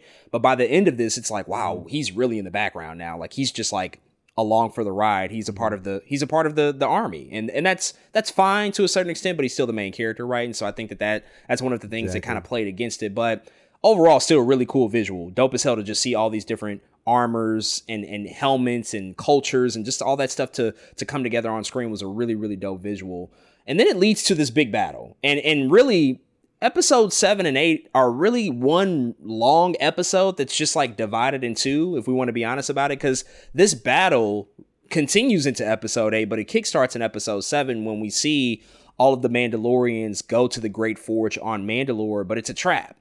These Imperial stormtroopers are already there. Moff Gideon is already sort of enacting his plan, and they have Beskar enhanced armor, so they're damn near indestructible and we just get this big opening battle taking place in the Great Forge, which again looked spectacular. Just the execution of it was incredible. I couldn't help but wonder the entire time, and I was kind of sitting on pins and needles watching it, like, who's going to be the turncoat? Like, who's going to betray the Mandalorians in this moment? Because this episode is called The Spies, and also a couple of episodes yeah, ago, we found out true. the Mandalorians had broke free Moff Gideon from his prison transport. Exactly. So this entire time, I was just waiting mm-hmm. for somebody to like turn on the Mandalorians, but it never happened. It didn't even happen in episode eight. Actually, everybody turned out to be pretty heroic. So I don't know what's up with that thread. I don't know if they're going to continue to go somewhere with that and that idea, but that was the one moment that kind of left me a little bit confused. But beyond that, the battle itself was really, really cool to see and just the Stormtrooper armor and just to see the existence of these clones that Moff Gideon had been building for who knows how long was also a pretty a pretty crazy revelation. We had suspected that for a long time. It's not like the most shocking thing, but I think to see them manifest in the television show and to see that they are basically him. Like this is not like clones of just random stormtroopers or clones of Snoke or what, whatever the rumor might have been. Like they were just him and they were going to have the Force. All crazy stuff to see. So so how did you just sort of like take all of those different different moments that were happening between the battle and just, you know, even Paz Vizsla sacrificing himself at the end so that everybody else could escape to Wow. to the reveal of the clones and just you know Moff Gideon's ultimate plan there. man so so so much i think was going down so fast but it's it it it was really cool i think i think star wars to watch again and you see the stormtroopers and you're like wait a second something's not right here like when you see the beskar that's one thing but when the you know the fight that that, that kind of final almost final fight happens between uh bo-katan and, and moff gideon and the red guard comes out i think that was a revelation for me. I think i did not put that together right? Because we all know of uh the last jedi scene between Rey and, and kylo ren and the red guard fighting. I, it was like a ding moment for me when they came out like oh they're wearing beskar armor. Wow. Now that's that's how you make a yeah that's some nerdy star wars stuff right there you're like oh okay that's what's going down i really love that moment i thought that was really cool speaking of Paz real quick man what a warrior what a guy he took i had to i wish he we had like a body count for Paz though like the dude was taking out between that episode and the pirate episode the dude had to take A out lot. like uh, 80 something people, bro. Like it's kind of crazy. Like he's the only person with like this blaster machine gun thing.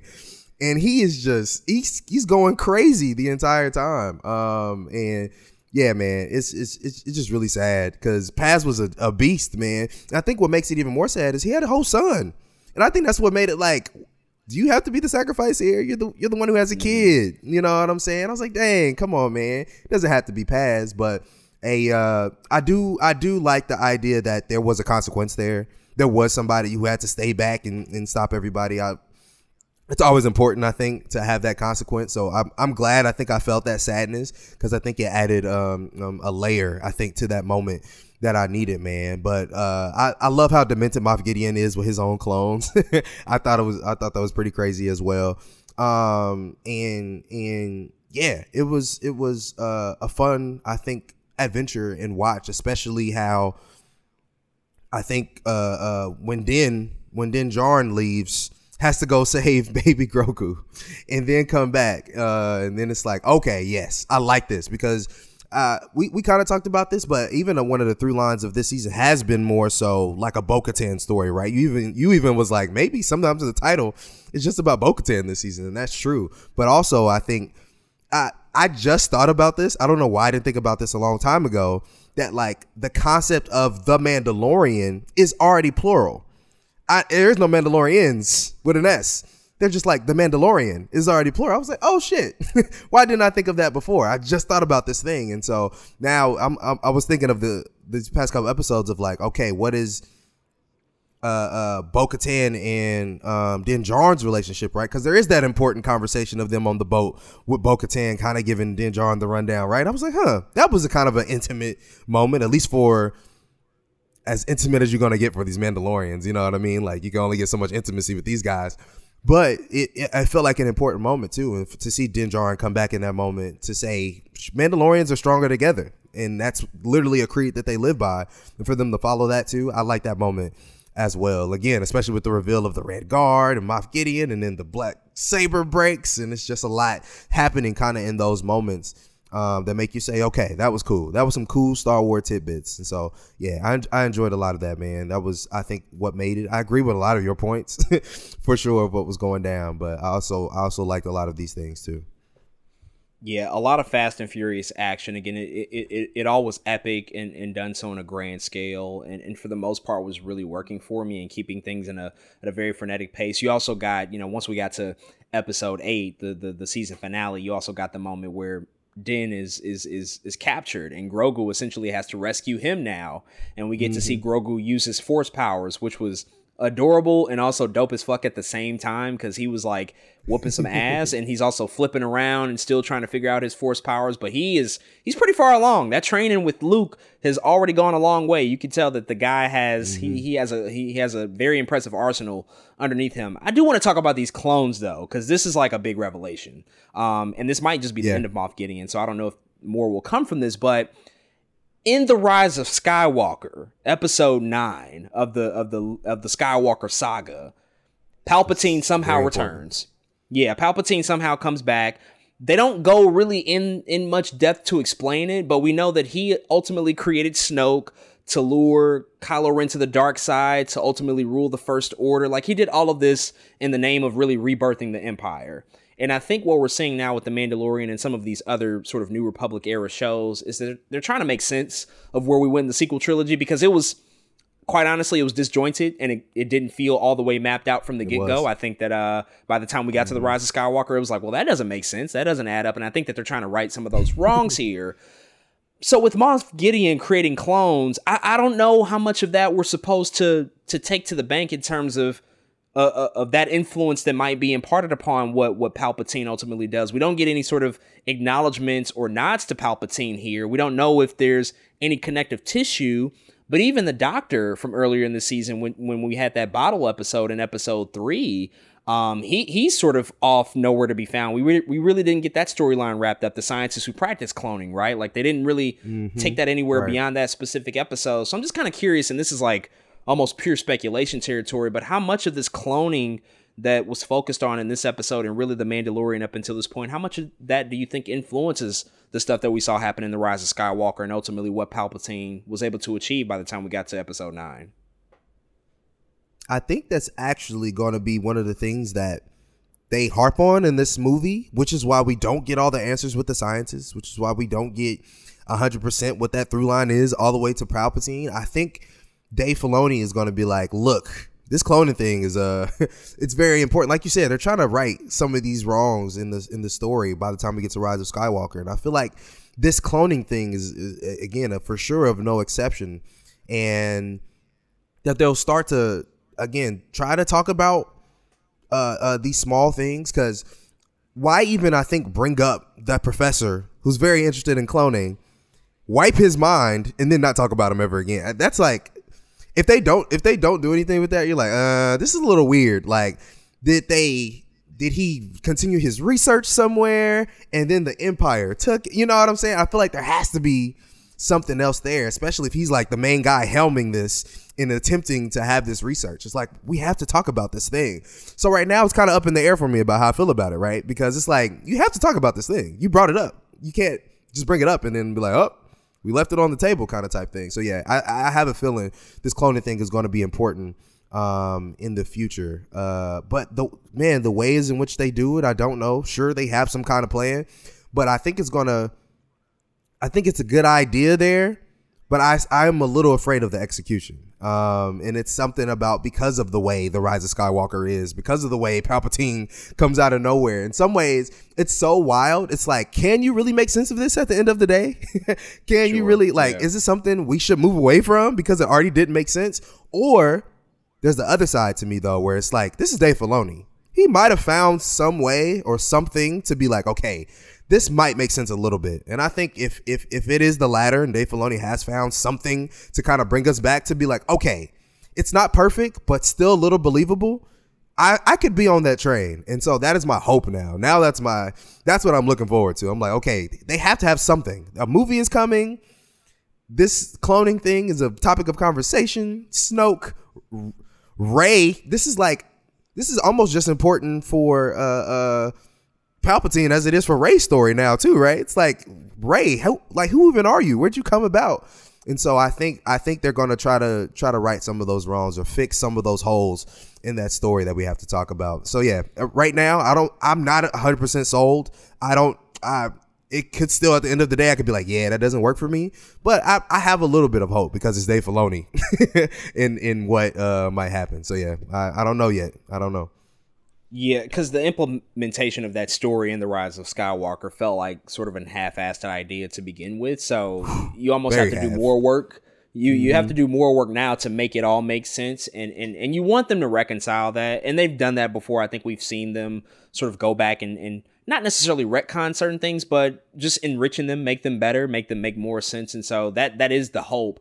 I was sitting here wondering, like, okay, well, I do want to, I want to get to that place. Like, we've been toying with this idea for a while. We know cloning is a massive part of all these stories, really, um, especially in this in this era, and also like the prequel era, which Palpatine ushered in the idea of cloning, right? And so we've seen it, we've seen it come to life before. But how do they, how do they execute that idea to connect us to that sequel trilogy to help us, to hopefully make us, you know, go back and watch that and say like, okay, this feels a little bit better. Um, also, the idea that he was going to have these clones have the force somehow is also just like out there which i don't i don't even know how i don't even know how that's a thing. I don't when he said that i was like wait how? Like they're they're they're not jedi they're not force sensitive like how, how are we getting there? So there there certainly are still things that they have to tackle and address because i i did find myself at a couple points this season just thinking like have they forgotten like what they wrote in their own scripts? Like did they forget that they said that thing or that they introduced that idea and like all of a sudden we're not paying it off? So i just don't want us to end up there. Like i want them to to reach those conclusions. Um and, and, finally we do get the apparent demise of moff gideon. I think we're left to assume like he's gone although maybe a certain train of thought, thought might say like well you know no body so he's not dead. But he looks like he was pretty dead to me. I mean, he got engulfed by flames, but he does have like some pretty Crazy powerful armor as well. It was a crazy explosion, so I'm just kind of wondering where do mm-hmm. you fall on that? Do you think he's like absolutely dead and gone? And and if so, was that a satisfying death? Was that a satisfying way to see him go out, or do you think that he might sort of still be out there somehow and, and survive that that that incident? Man, this is one of those ones where like I really don't know. and it's kind of hard to tell. You know, you're raising very good questions right now. Where like I think there is a level of threat with that explosion that it's hard to come back from. At the same time, like you said, nobody. Not only that, the man has been cloning himself. There's probably another Moff Gideon in some other planet somewhere who He gotta have a you know as competent somewhere. as as there he gotta have a reserve as the original. And so part of me feels like this is not the end of it. There are other there's another Moff Gideon, if not Moff Gideons, with an S that exists. What would be really crazy? Imagine, okay, Mandalorian, season four, episode one. It opens with a Moff Gideon lookalike on another planet who was just working, doing local work. You know what I'm saying? Like he's trying to fit in and be a normal person. I would love that. I ain't gonna lie to you. I would be like, oh shoot, who is this guy? Um, so I think I think that's a cool idea of him still being alive. But if he is dead, is that a satisfying uh, conclusion? I mean, he's kind of done his work. He almost slaughtered an entire planet of Mandalorians. He's killed a decent amount of people. He's been around a long time, right? It's not like we haven't got a lot of him. Um, so I don't know. I don't know if it's a satisfying conclusion because I can, I can see a world where he still exists and he's still alive. I also see a world though where maybe there's an they have another protagonist in their minds, right? We see there's a whole council of these people. I could see another. Uh, we we know Thrawn is coming. You know what I'm saying? I could see another world where they're like, okay, maybe this Moff Gideon chapter has closed, and even if it didn't close, maybe he's no longer the main antagonist anymore. Maybe they introduce a new person, and Moff Gideon is still kind of there in some form, in some with some kind of force, right? Maybe there is another clone, but he's still not the main big bad anymore. There is another. They do have a movie to think about, like you said, or like we've kind of been talking about. So, man, I can kind of see both ways where that could be somewhat of a satisfying conclusion, but also I can see a way where like, nah, dude still might be alive somewhere. So I actually don't know. It's a hard question. if he actually died in that fight, then I think that that was such a whack way to go out. It would be mm. so unsatisfying to me because he's been a pretty decent villain. I mean, when you have a big bad be the overarching villain for multiple seasons and he goes out in the way that he did in that particular episode, That's true. I was just sitting there like, nah, son, this can't be it. Like, if this is it, that that was that was that was weak as fuck. So I'm gonna hold out hope that somehow he comes back either through cloning. I, I know a lot of those clones got destroyed, but who's to say he does not have a backup plan, right? As as we just stated. Mm-hmm. So hopefully he comes back as a clone, or maybe that armor did in fact protect him because it is so strong, and that that's what he built it to do. And and even if there is a bigger villain coming in Thrawn, I think that Moff Gideon can still play a very very integral role. Like I would love to see Gideon and Thrawn play off of each other. Like they kind of set that up in, in the previous episode where Gideon is kind of like scoffing at the idea of Thrawn, like, well, where has he been? How is how where is he now? He's not leading this council, so what are we to do? You know, so I would love to even see that come to life. But if this is like truly the end of that character, then they they kind of shit the bed for me in terms of bringing somewhat of a satisfying mm-hmm. conclusion to somebody that we're not supposed to like per se, but you, you just want it to mean yeah. more. You want it to feel, I think, a little bit bigger, especially when you had Din Djarin look at Grogu and say, like, look, we can't run anymore. We have to take him out. That's the only way we're ever going to get past him. That sets up a big battle. That sets up a big conflict. Even with Bo Katan, like, she has a ton of history with him. You want to see that sort of That's come true. together in a big, huge moment, and it didn't happen for mm-hmm. me. So I'm just gonna think that maybe he's somehow still out there. We'll have to see. Um, but to you know, sort of touch on our last point here, the final moments of the season finale see Grogu essentially become one of the Mandalorian people, and and and and Din Djarin adopts adopts him as a son. You know, formally allowing him to to join the Mandalorian culture and the tribe. And we also see both of them, you know, sort of go on another brief adventure. They go take up, you know, sort of a, a, a new contract of work with Carson Teva, who we saw earlier this season. They have a relationship. We also see them go back to Nevarro and revisit Greef Karga. He offers them, you know, a place to stay on the outskirts of town when they're in between adventures. And so it sort of neatly wraps up everything. But how did you feel about, you know, Grogu officially becoming a part of this culture and this clan, especially after already going through training with Luke, essentially becoming a young Jedi? And him and Din Djarin have been, you know, sort of a father and son this entire time, but they finally decided to make it official somehow because we don't know where Grogu's parents are, but Din makes the choice to say, "I'm going to adopt you as my son, so we can make you a Mandalorian." What did you think about just sort of that that bow that they put on the relationship between those two? Yeah, one of the confusing things for me, I think, was the naming convention. I don't really understand completely how that works because it doesn't seem like it worked like that with some of the other Mandalorians, I think, where he just adopted Din. I was like, wait, is that how that works? I don't know. I, I think there's something there I just don't understand. Maybe they'll explain it some somewhere later down the line. But I think in a a a property, right, in Star Wars where titles and family is so important, this was like a this is almost like a, a wink, like, hey guys, this is Star Wars. And he gives them his name kind of type thing. He said he adopts adopts him as a foundling or he adopts him as as as his own son. And I I, I think um I think it's interesting, man. I think it it it ties them together even more. They've been they've been together so long at this point, and it's funny that we called him the child. We called Grogu the child for a long time before we even knew his name, or everybody called him Baby Yoda. But everybody recognized that he was under Din Djarin's care, and everyone was like, "Go get your kid," or everyone would be like, "Oh, is is that your son?" Or everybody would be like, and now it's just like, "Oh, well, time to tie it up in some meaningful way by making Grogu, um, I guess, an official, an official Mandalorian, man, an official youngling of the Mandalorians." I think. I, I think I do with Star Wars a lot, specifically things like this. Uh, in this these meaty, not meaty, but in these medium kind of shows and these shows that fit in between projects, is I always project my mind into the future. I always am thinking, okay, but like, where's where's Grogu in the new trilogy? Where is Din Djarin in the new trilogy um, in, in, of Star Wars? Where do they exist? Were they alive when Kylo Ren and Snoke were doing all these things? Were they, you know, I don't know. I, this is something that I always do, and, and and I'm hoping again this this next movie says something about that. But I think their relationship and them becoming uh, uh, this this this this now again they're tied to each other now um, at least as father and son in the guise of the other uh, of the other Mandalorians. Now uh, I don't know. It just adds I think importance to their relationship and so it, it makes me wonder uh, of where again all this ends up man. It really does. It, it, and I think that's a that's a harder question to answer. I think they're trying to answer that question in real time for us as well. But I think this is just such an important again wink and being like, yeah, they're they're really tied to each other now. So I, I like the decision. They were already like that anyway. Uh, not 100% sold on the naming convention yet, but I still like the idea of Grogu being this like.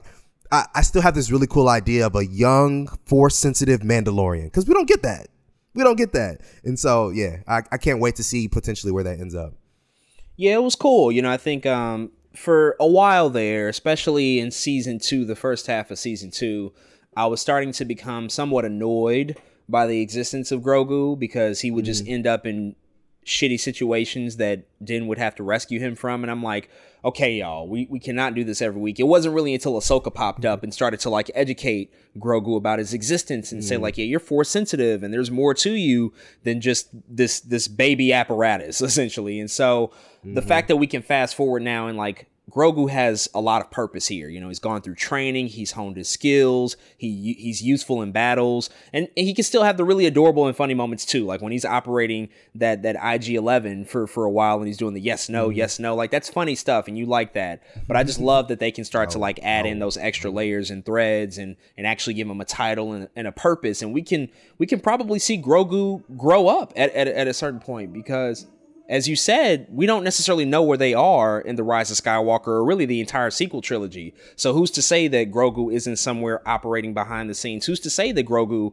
couldn't have a presence in one of these future movies, especially if it takes place after the Rise of Skywalker? So I really like seeing that stuff come come to light and just you know him him sort of being accepted into a clan and a culture, especially coming off of that flashback where we saw he had to escape Order 66 and so we don't really know where his family is. So it was overall pretty pretty good solid ending for for that particular character but wrapping up here just want to get your overall thoughts about season three how did things land for you i know you say you're you're still sort of grappling with how you feel about the season as a whole but mm-hmm. just at the place we're at now with the mandalorian as a show and also as we have been alluding to the future of this particular era of Star Wars and where it may go. We now know the existence of this movie by Dave Filoni. We know Ahsoka is around the corner. We know that some of these threads are all gonna start coming together in somewhat of a crossover event. It, it's almost like I don't even know what to call it. Mandalorians assemble, Star Wars assemble. It's like Avengers that, that we'll ultimately see right in, in a few years here. But what are your overall thoughts about season three and just how are you feeling about the future and just, you know, your optimism or possible skepticism with where things might go in the next few years?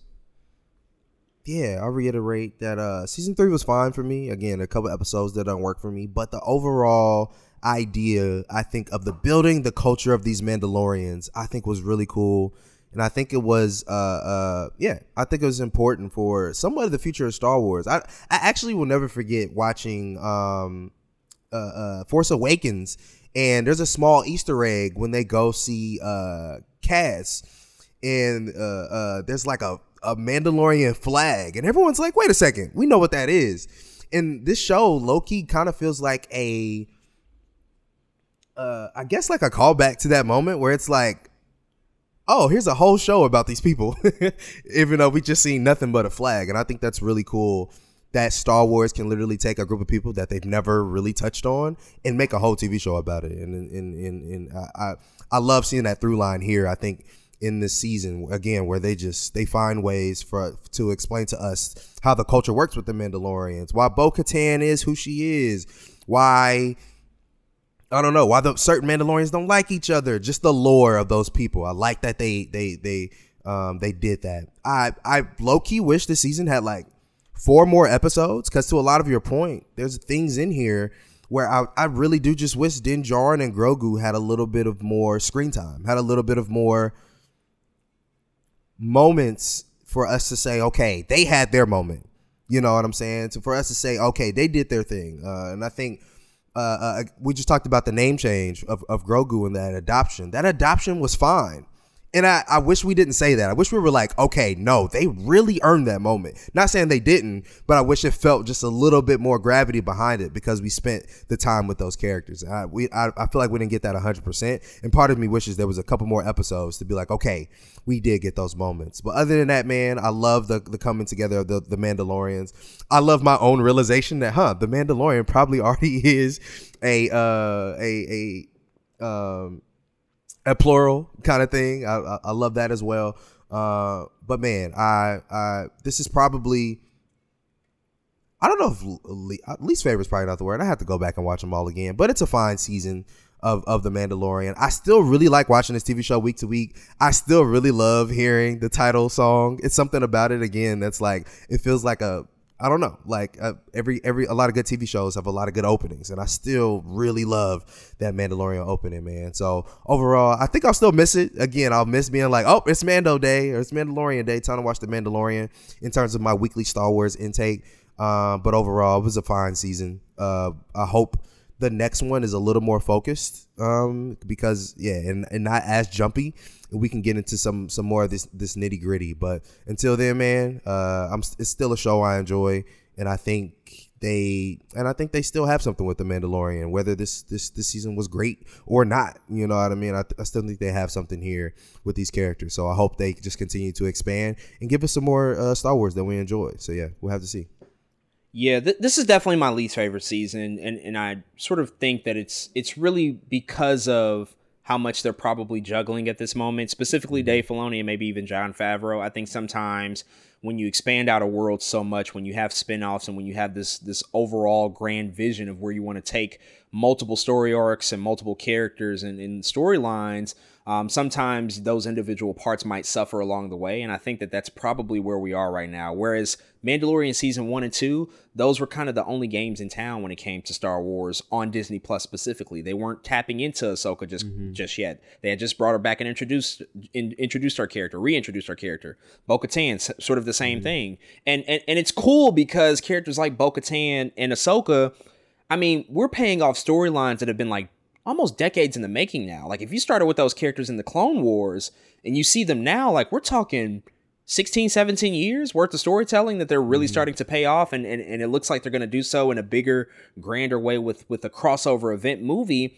And that stuff is great, but I do think that for the time being where we are right now, because of that grand vision, because of all these disparate parts that have to be pulled together to make sense, I think that we lost a little bit of the magic that I experienced in those first two seasons. That's not to say it's bad. It had bad moments for sure, but there were some good moments still. There was some mm-hmm. incredible action, incredible spectacle, some great world building, some great mythology, and, and some great education about the Mandalorian culture and how deep they go and all the different different factions and, and, tribes that are a part of a part of the Mandalorian, and, and and some some bigger reveals as it relates to the antagonist and the villains of this particular era of the Star Wars timeline. So certainly stuff that I walk away from, like I'm glad we got that. I'm glad that we got more clarity about that. I'm glad we got a chance to to peel back the curtain a little bit on this idea, and hopefully they can pay it off later. But I do think that when you're juggling so much, it, it starts to affect what's right in front of us, and that's this this this the season three that's immediate storyline that we're that we're just watching on a week to week basis. And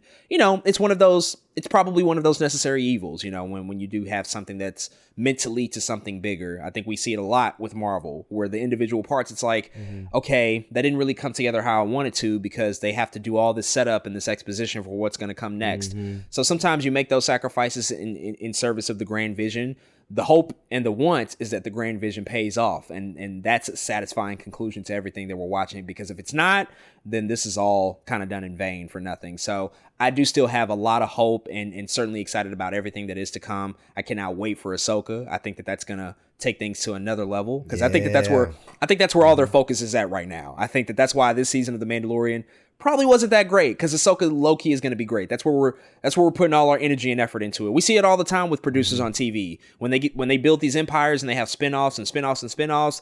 Eventually, the original show that kickstarted it all becomes terrible. It becomes like I don't even recognize this anymore. And then the new spin-offs become like the new thing. We might be going through mm-hmm. that with The Mandalorian. Hopefully they don't allow it to be terrible, but we'll have to see. But folks, those are all of our thoughts on season 3 of the Star Wars original series The Mandalorian. If you've checked out these most recent episodes, definitely hit us up and let us know what you think.